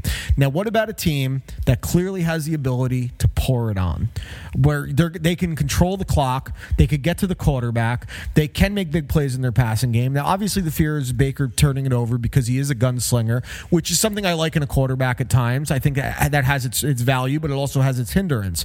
But in this game, where I think it's the first time they're going to the Steelers are going to be truly tested this season with a team that can go tit for tat with them, that can continue. You know, if you can run the ball against the Steelers, you will negate that pass rush to an extent, and that's the big important thing. Well, so my but this big- is a great game. so- I'm so excited for so this game. my big thing is that obviously, if you establish to run in any capacity, if you're running, th- uh, you know, 3.9 or 4.4 yards a carry, which is on the high end Yeah. of the spectrum, then obviously, again, you're gonna you're gonna negate the pass rush. I mean, T.J. Watt is very good in coverage on the flat side, but as far as he- his skill set is best suited to the pass rush. yeah, their linebackers aren't there for coverage. They're, if- they get to the quarterback. And if there's one thing that the Browns have done really well this year, besides run the ball, is a play action boot to the left. Yep. Like Baker has, for being a guy that's like five two on a good fucking day, Yeah. can throw the ball sixty fucking yards. Oh, he can Ol- sling it. Odell Beckham is all the way back. Jarvis Landry had a great game last week, even without a touchdown catch. Austin Hooper, like, everyone, getting him involved. Yeah, Everyone's getting involved. Austin Austin Hooper, T Higgins. There's so many their weapons. offensive line looks great. Uh, Jedrick Willis looks like the real deal at right Yeah. tackle.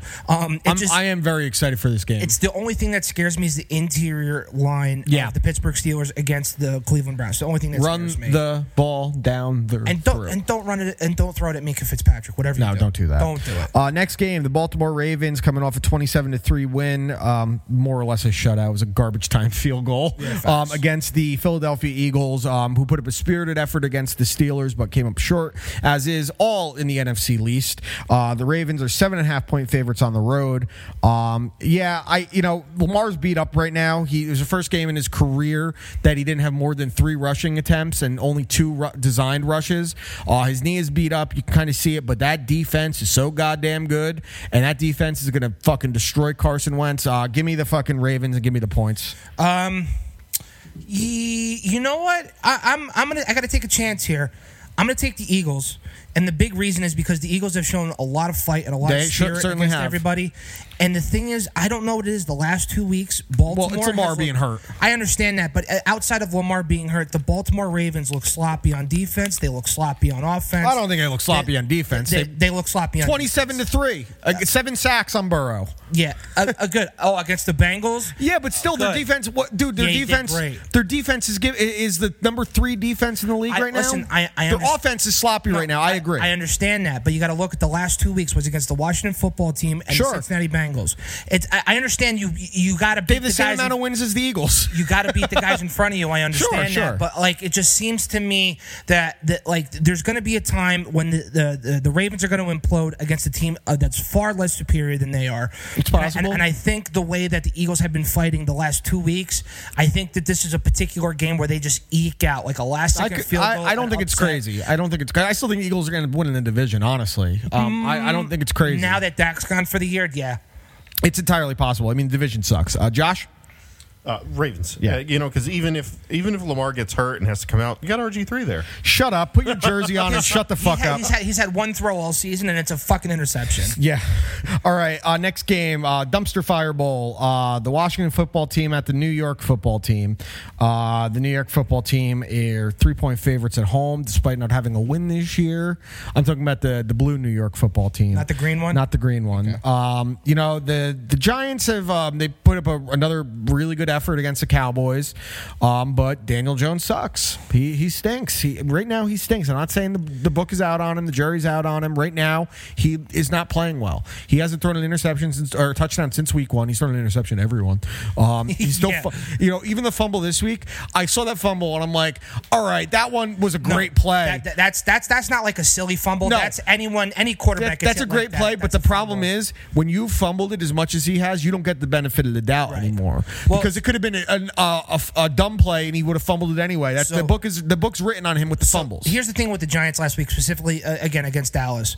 Minute 52, two timeouts, and you got Daniel Jones. and he coming in. couldn't get into field goal range. Giants blew that game. He couldn't get into field goal range. You're a first round pick. You're a number eight overall pick in that position after they just had this so, the Cowboys Dude, they traded to- up to get him. They Didn't they, traded up. No, they did not trade up. To I thought get they him. No, they were number eight because they've been horrible. They have the worst record in the league in the last five years. 12 and 43. Yeah, um, it's since the boat game. Uh, Oh, yes, the boat since playoff that game, yeah. fucking boat. Yeah, um, you know. Uh, the football team w- is ass. Um, it was great to see Alex Smith back out here. I don't care if he doesn't play another down this year. Give him come back as player of the year. Just, just sensational to see him back out there. Truly inspiring. not, not fair to come back against Aaron fucking No, and I was, I was, I, I sacked six it, times. It hurt me watching him play because I was so scared that it was was going to happen again. When Aaron Donald was on his back and he was running with it, and Aaron Donald's like, "That boy's legs strong," he said Yeah. after.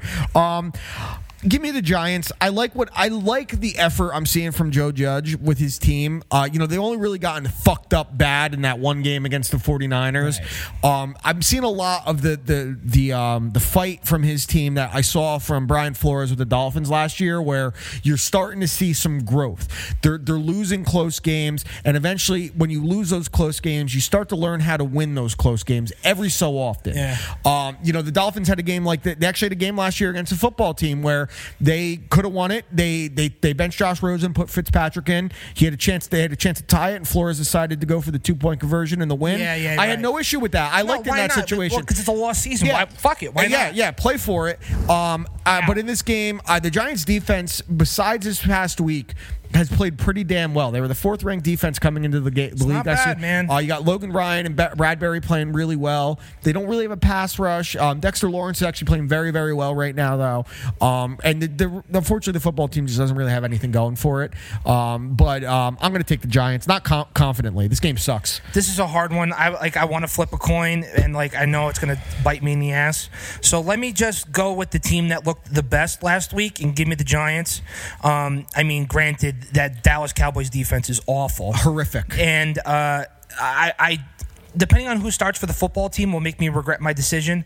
Kyle Allen looked okay last week, but he got pulled because he, he threw a couple bad. No, he got he got pulled because he got fucked up. Oh, he got he got concussed pretty bad. Oh, I- I- yeah, I yeah, must he have took he took a big hit. But uh, you know, if like so, then if Alex Smith, obviously, I'll be rooting for Alex Smith. I'm I- to root for Alex Smith every game this year. I just don't think that. I just think the football team is bad Yeah, enough. I- if, if Dwayne Haskins was starting, I would probably pick them be, on like a sheer whim. But uh, I'm just going to take the Giants because I think they're just overall a better team. Josh. Uh, yeah, you know, I wish I could root for. Well, I mean, I'm going to root for him to do well, but I wish I could root for Alex Smith to win this game. I don't think they, they can. I don't even know if he's starting. To be honest, I, I think it's Kyle Allen. Yeah, but if Kyle. Allen is concussed, I don't know if it was how severe of a concussion. They just didn't want to put him back in the game. But Ron Rivera said Kyle Allen's our starter. He said that this week. So Yeah, fair enough. Well, uh, either way, I'm taking the Giants. They look a little bit better, and fuck the football team. They cost me my one chance at the perfect week a couple weeks back. I still think it's crazy that think about this time around this time last year we had a serious conversation that Kyle Allen was the future in Carolina. yeah, he was four and zero. He had seven touchdowns, no interceptions,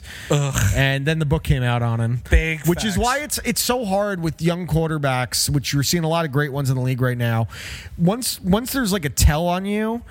The teams are the defenses are going to adjust, and then it's on you to adjust. And the great ones make that adjustment, Of course. And the ones that are going to continue to struggle, like the book came out on Daniel Jones, and he hasn't adjusted. Yeah, big You know, Sam Darnold, you're seeing some of the same things. They know that when he gets the pressure on the outside, he gets scared. So it's He also rolls to his right. He doesn't run left. Yeah, so he- exactly. he telegraphs what yep. he's doing. And the safeties could play differently then. All right, Josh, the Atlanta Falcons at the Minnesota Vikings. Um, Vikings uh, losing in the closing seconds of the game last week against the Seahawks. Great game. Great fucking game. actually was very good. Um, amazing. I, uh, by the way, I fully agreed with Mike Zimmer going for it on fourth there. Yeah, Um, absolutely. I listen. You kick the you kick the field goal. You go up by eight. You're still giving fucking Russell Wilson time to go. I mean, you make it um, a more difficult path that he has to get the touchdown, drive down the field, get the touchdown, get the two point conversion. But if you get the first down, you completely drain the clock, and then you're done. You're done. I agreed with it. I'd agree with it hundred times out of hundred. You have to know who you're playing, and in that situation, you don't want to give the ball back to Russell Wilson. Unfortunately, you did. Um, you know, the Vikings looked like they were going to crush the Seahawks. Then the Seahawks come back. Russell Wilson played out of his mind again. Um, and the Falcons, Josh. All right, so Dan Quinn is gone, um, Finally. And uh, Dimitroff. and uh, Thomas Dimitroff. Uh, you know the the damage is done. Oh, it's very done. You know, you look at this team and you look at what they've done over the past two years. Um, this is a team that had They've done butt. that had the ability to make the playoffs last year. They had the personnel. They had everything that they needed, and that was evident when they went. Um, you know, what was it? A Six and two down the six and stretch. two down the stretch. Jesus. The Jets also went six and two down the stretch. I want to point out last year. Uh, whatever. The Jets went five. Uh, no, the Broncos went five and two. you know, fuck, man. You know, like, uh, how do you make the Super Bowl? Not even four years ago. That's fucked. What Not happened to that four Super years Bowl? Ago. No, they lost. they fucking blew a fourth quarter lead, third quarter lead, halftime lead. Who fucking cares? Whatever it was, it was a lead. They blew it. Fuck you. No problem. They got this. Don't worry, dude. Yeah, great, dude. Awesome. Thanks. Uh, so- Regardless of any of that. I'm so happy you experienced that. Nah, dude, it's fine. At least you didn't see a fucking halftime kickoff run back. Yeah, you won a Super Bowl two years later, asshole. Doesn't matter. You know, At least I got shot in the head. I get shot in the fucking thigh. make the Super Bowl, go up by 28 points, have the fucking eighth most points scored in the fucking season. Nah. Nah, not gonna do Nah. anything with any of that. Nah, fuck it. Fuck it. We're gonna go fucking seven and nine the next year. We're gonna go fucking seven and nine the next year. We're gonna start 0 and 5 the year after that. You got a fucking the greatest quarterback in the history of your franchise, and you can't give him any help. You have the second or third greatest wide receiver of all fucking time, and you can't do anything with that. You know You what? they- surround these guys with a dog shit defense that gives up 30 fucking points a game. Over two years, 30 fucking points a game. It doesn't matter how many points the offense can score because the defense is allowing 30 points a game. And all right, yeah, great. You can throw the ball. You got a you got a tight end. You let him go. You replace him with a tight end who's okay. You got a great wide receiver. Awesome. okay. You, fucking- you, you draft a you draft a uh, another great receiver. All right, you can throw those guys the ball all you want, but if you can't fucking run the ball, opposing defenses are going to cover all of your receiving options and not allow them to catch the fucking ball. And if they can't catch the fucking ball, you can't make your way down the field. If you can't make your way down the field, you can't get into the end zone. If you don't get into the end zone, you can't win any fucking games when your defense is giving up 30 points a game. They are who we thought they were. Uh, Josh, I, I need to ask you a serious question. how many points? Uh, The game. how many points are the Falcons giving up a game? 30 fucking points or more in they- certain who they- cases. Or more. Who they lose to this week? Uh, This the week, Panthers, dude. They lost to the Panthers, who fucking suck balls, who don't have their top fucking receiving uh, threat. okay, but who so- sucks balls more? Dan Quinn so and fucking Dick Cutter. Dick Cutter. so I, I need to. Yeah, I love so Dick I need to be honest. Like, so I, I watched that game, and I, oh, because I'm the one that picked Carolina last week. Yes. I'm, I'm watching the game, and I'm like, dude, there's no way. There's no fucking way. Todd Gurley runs a first runs a first drive touchdown, and I immediately get a text from Josh. Game's over. like immediately. They're up seven nothing. They, they lost. Not even Like, dude, wow, Todd. Gurley ran for a touchdown. I think he said Todd Gurley ran for a touchdown first drive. They're gonna lose. Yeah. and I just remember watching like DJ Moore run up the sideline and just thinking to myself, dude, that's bad. Yeah. Like like dude, no pursuit. They gave up another. Robbie Anderson. tackling. Robbie Anderson looks fucking awesome He's about this to, year. what was he about to have like fucking He- sixteen hundred yards? He's second season? in the league in receiving. He's uh, he only has one game where he didn't have 100 yards this year, and he had 98 in that game. Ridiculous. Um. So Josh, the Falcons at the Vikings. Yep. Who you taking? I'm obviously taking the Vikings, but you know what that means? That means the Falcons are going to win because I'm never going to fucking pick for them again. So they're going to rally around Raheem Morris pick 'em next and they're going to fucking win, and I'm going to lose that fucking pick. But I'm not going to pick them because I know if I do, they're going to lose anyway. It doesn't fucking matter. It's a fucking rabbit hole that I'm constantly falling down. They make me think that hey, you know what? They're good. They're going to be good this year. It's going to be fine. And then they give up 30 fucking points a game. Just just in case anyone's wondering, they do give up thirty points a game. Yeah, I, I would say they give up 30 points a game. Taylor, what do you think about this game? This see, this one's hard. I want to pick. I, I want to pick uh, uh, Minnesota so bad, but I, I got to take the Falcons here because it's going to be one of those things where Kirk Cousins is going to blow up in his face again, and just listen, just despite Josh, it, it- it's going to happen. The Vikings hey, are going to. You know what I just thought of? Sorry to interrupt you. You know how many points the Patriots scored in the fucking Super Bowl? 31. You can't win a fucking game Yeah. when your defense is giving up 30 points a game.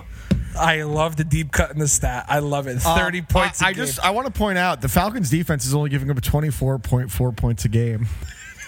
Yeah, that's because It of the seems like Bears. if you take the Bears game out, yeah, yeah, big facts. I'm also going to take the Falcons.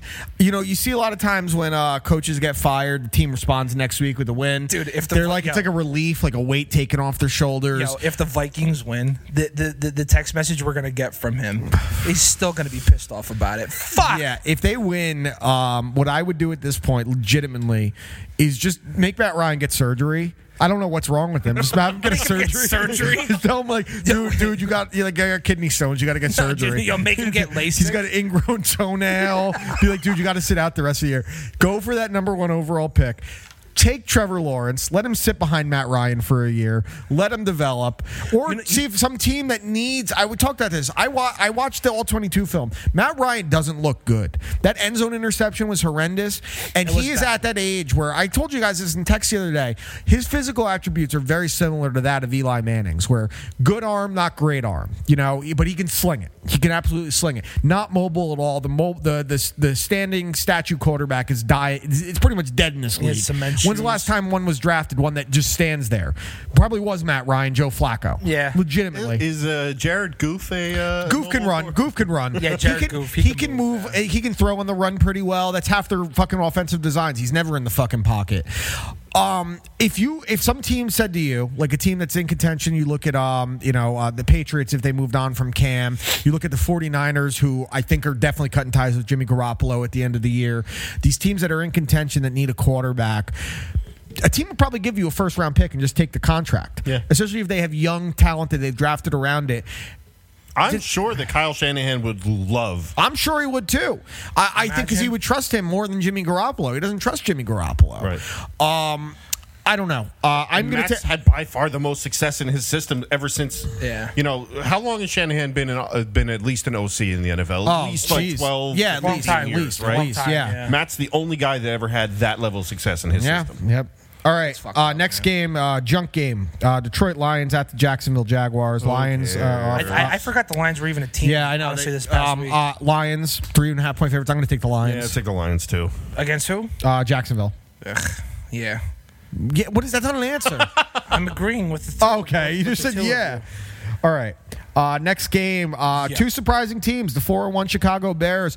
With the, you know, it's, I was so mad when they won because I was saying I could see Chicago win this fucking game against Tampa. You said it. He goes. You I- go, I, I could see when this team wins and I don't take them. I know, and then I don't take them. Um, at Carolina, who is playing great right now, three uh, three and two. Matt Rhule's got them playing well. Teddy's uh, third in the league in passing, not doing a lot with touchdowns, but he's getting the ball down the field without Christian McCaffrey. You know, it's crazy when you lose a player Christian McCaffrey's cal- caliber. It does make your offense better sometimes because. It, you don't have that one player to focus on, Well, and you don't have these design plays for him. Well, look at Detroit with Calvin Johnson. Yeah, exactly. Same Matt thing. Stafford got better. Um, so.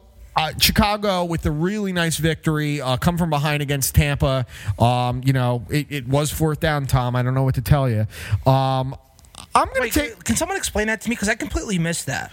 So what happened on the I'm, play I'm, was like, I genuinely like I just see Tom with the four, and I don't he understand. it was he thought it was third down and it, he only needed five yards to get a first down. Oh my God, the Titans are running the ball down the fucking uh, Buffalo's throat. Really? Derrick Henry. Derrick Henry touchdown? Or Nope, no? he's got stopped at the ten. So then that would make me 11-3 last week because I think all of us. Well, picked all of us picked the Bills, yeah. So, oh no, it wasn't even uh, Derrick Henry. It was Butler. It was uh, interception on Josh Allen, I think. yep, God. two interceptions for Josh Allen tonight. Damn. Here we go. The Josh Allen roller coaster. Um, okay, so back to this game. Um, uh, I know Russell Wilson. yeah. um, so Chicago with a really nice victory over Tampa uh, played really. Oh my God, that was a horrible throw. Sorry. Um, I Chicago did some great things on defense. Um, Nick Foles made just enough plays after a horrific first half. He adjusted very well in the second half. The one time I picked the fucking Bears, they lose. Uh, I'm going to take the Bears in this one over the favored Carolina. I think their defense is the best that Carolina's played during their little run here. Um, I do like what Carolina's doing a lot, but um, you know, I think a lot of times when you're when their wins are coming against bad teams, again, no offense, Josh. Um, I, I think Chicago's defense is good enough, and I'm going to take the Bears on the road. I don't. I this again. th- all these games are so fucking hard. This is a hard game. This is also just such a weird year with how Yes. teams are so up and down this season. Um. Oh God! Wait, who the fucking wait? Who are they playing again? I'm sorry. Carolina, Bears, Carolina. yeah. Bears and Carolina. Uh. Yeah, the Carolinas got to come back down to earth, and I'm going to take the Bears solely on the defense, and I'm going to regret it when they f- Probably when lose. the Panthers fucking win. Uh, Josh, Uh, yeah, I'm taking the Bears. All right. Uh, next game. Uh, this is the biggest spread of the week. Was it 14 points? No, it's only eight. It's only eight this week. Oh. Um, it is the New York Jets at the Miami Dolphins.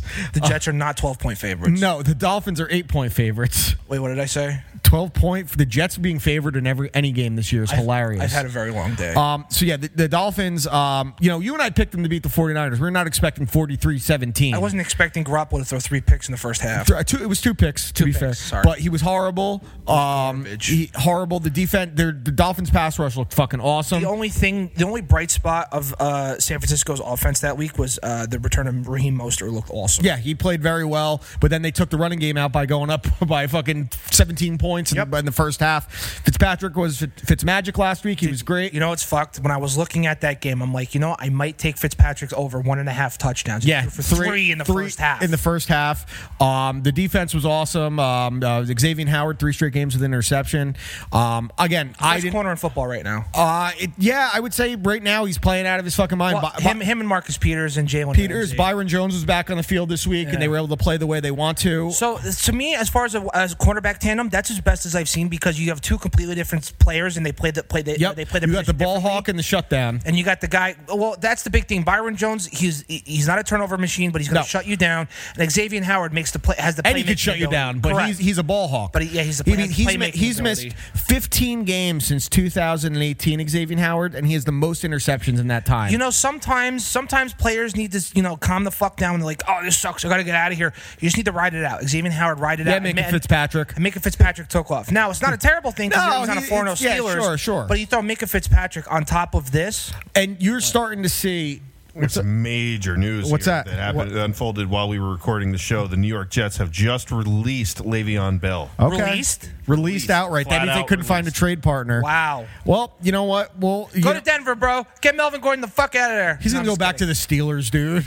Yeah, why not? Steelers, Bears, Patriots is where I see him He's ending up. go, he's gonna go the fucking Patriots. Probably. Um, but yeah, the Jets are horrific in every single way. Um, I don't know if it's Joe Flacco or Sam Darnold. Adam Gase, whatever he says, he said that it, he would know by Sam Darnold by today if he could start. Didn't hear anything on it, so I'm assuming it means Joe Flacco's starting.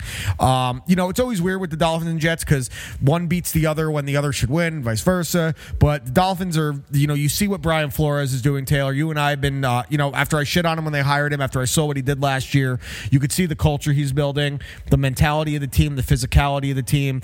I think they're, uh, you know, this will be a telling game for me as a fan because they're, the Dolphins of the last 20 years, they'd have a game that they blow someone out or win a game you don't expect and they followed up against a bad team and lose. Yeah. This is a game that over the last 20 years they lose.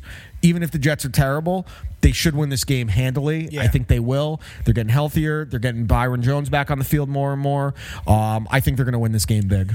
Give me the Jets. Oh, excuse me. No, I'm sorry. I'm sorry Dude, I'm you are tired. No, I am. I'm sorry. Give me the Dolphins. And honestly, they're going to cover the eight and a half. Yeah. Because last week they were eight and a half point 28-10 underdogs. Tennessee. They were eight and a half point underdogs last week, and they blew the fucking 49ers out, who have a significantly better offense and defense than the Jets.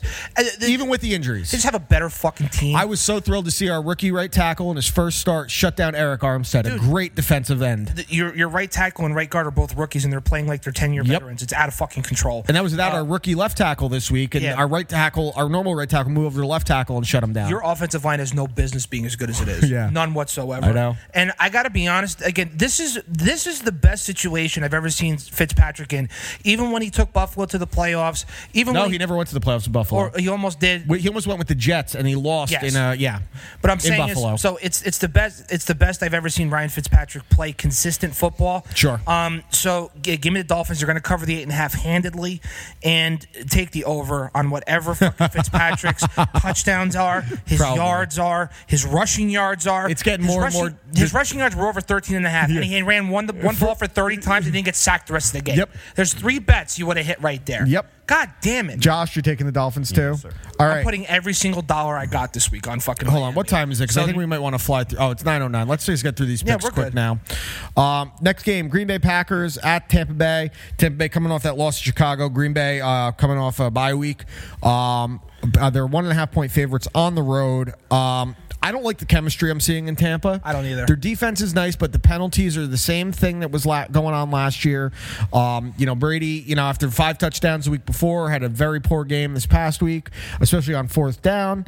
Uh, he just didn't realize it was fourth down. That was the long and short of it. He had to get five yards to get a first down. He thought it was um, third down, and he tried to get a chunk play. It was incomplete. It was fourth down, and then they tried saying he knew it was four- fourth down. Shut up. He was going like this. He had his four fingers up. He didn't know.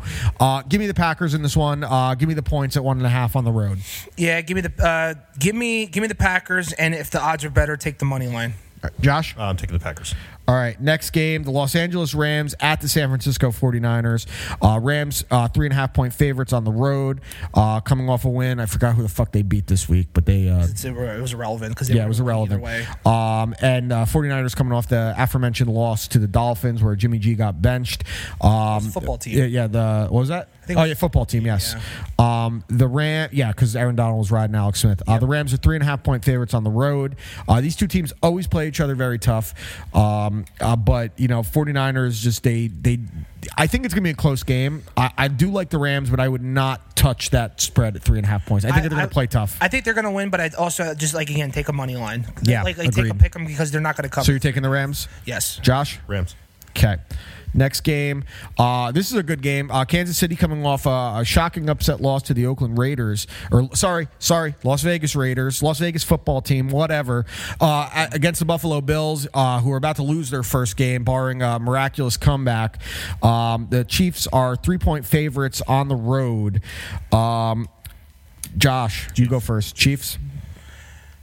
Yeah, give me the Chiefs. Yeah, I think they just match up pretty well with Buffalo. Even, you know, I think that's the kind of loss to the Raiders. It's better that they have that now this year. Like I I could totally see them just railing out the rest of the fucking season with Just wins. get it out of your system. Yeah, exactly. Um, just they didn't seem to have any flow this past week. So get it out of your system. Come back pissed off. You know, you're seeing what Tennessee is doing to Buffalo right now, and Very physical. very physical. We know that t- uh, Kansas City can play like that. Mm-hmm. You don't have the burners on the outside uh, in Buffalo like you have in Oakland with uh, Henry Ruggs and shit. So give me Kansas City. I also think Buffalo's going to put up a better fight than they're doing right now. I just think Tennessee's playing inspired football Yeah, at the moment. agreed. Uh, next game is the Cincinnati Bengals at the Indianapolis Colts. The Colts coming off that loss to the Browns. Um, they're eight point favorites at home. Unfortunately, Joe Burrow's getting his ass kicked back there. I'm getting a little worried that they're going to get treating him like David Carr. Um, the Colts, Philip Rivers looks like he's done, but this defense is still too good to lose to this Bengals offensive line and offense. So give me the Colts um, and the points. Yeah, give me the Colts. What are the points? Eight. Uh, give me the Colts. Don't take the points. Okay, Josh. Colts. Okay. And the Monday night game, the Arizona Cardinals uh, getting back on track. Best medicine to get back on track is New York Jets at the Dallas Cowboys, uh, who unfortunately lost uh, Dak Prescott to that horrific ankle injury. Um, but then uh, Dalton made two sensational throws to Michael Gallup on the right side. Um, and kicked the field goal to win it. Cardinals are two and a half point favorites on the road. Uh, actually, I struggle with this game a little bit because I think Dak Prescott's injury could be a blessing in disguise. Stop. Um, no, uh, I do think that it can alter what the Cowboys are doing offensively because they will go back to more of a running game. And you're lucky to have a backup as good as Andy Dalton. Taylor and I have long been Andy Dalton truthers and defenders. Don't think he's great, but he's good. When you put a good team around him, 30,000 yards in yeah, his career. He's listen, a good listen. He's quarterback. He's a good. He, I agree. Good quarterback. He isn't a superstar. He's not an MVP. He's not anything like that. But he's a damn good quarterback in the right system with the right team around him. He's not a guy who can carry you, but he can help carry you. He can help carry the fucking load. Um, I am going to take. I, yeah, I am going to take Arizona in this one.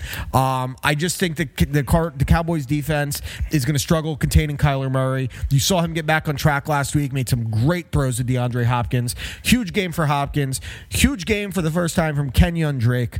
Um, give me the Cardinals and give me the points. Give me the Cowboys. I think the Cowboys play inspired football for Dak. I don't think you're re- crazy the to say that. The rest of the season, and I think the defense also plays inspired because now the thing that It's on them. Obviously, the offense changes. It- it, listen, with the way Tonji, the way Tony Tony Dungy, Tonji. I like Tonji. I like Tonji. Right. Why did anyone call him that when he was coaching? Here comes Tonji. The way Tonji fucking said it on the air was clearly wrong. He definitely misspoke. It is Yeah, what it is. Uh, listen, but his thought process is correct because then you have to bring back an Ezekiel Elliott and pound the fucking rock. And control the clock and the line of scrimmage. if there's any team that, But that you need- offensive line that- stinks now. yes, if there's any team you need to control the clock with, it's going to be the Arizona Cardinals and Kyler Murray because they'll run up and down the field Yep. On you, especially on this awful defense.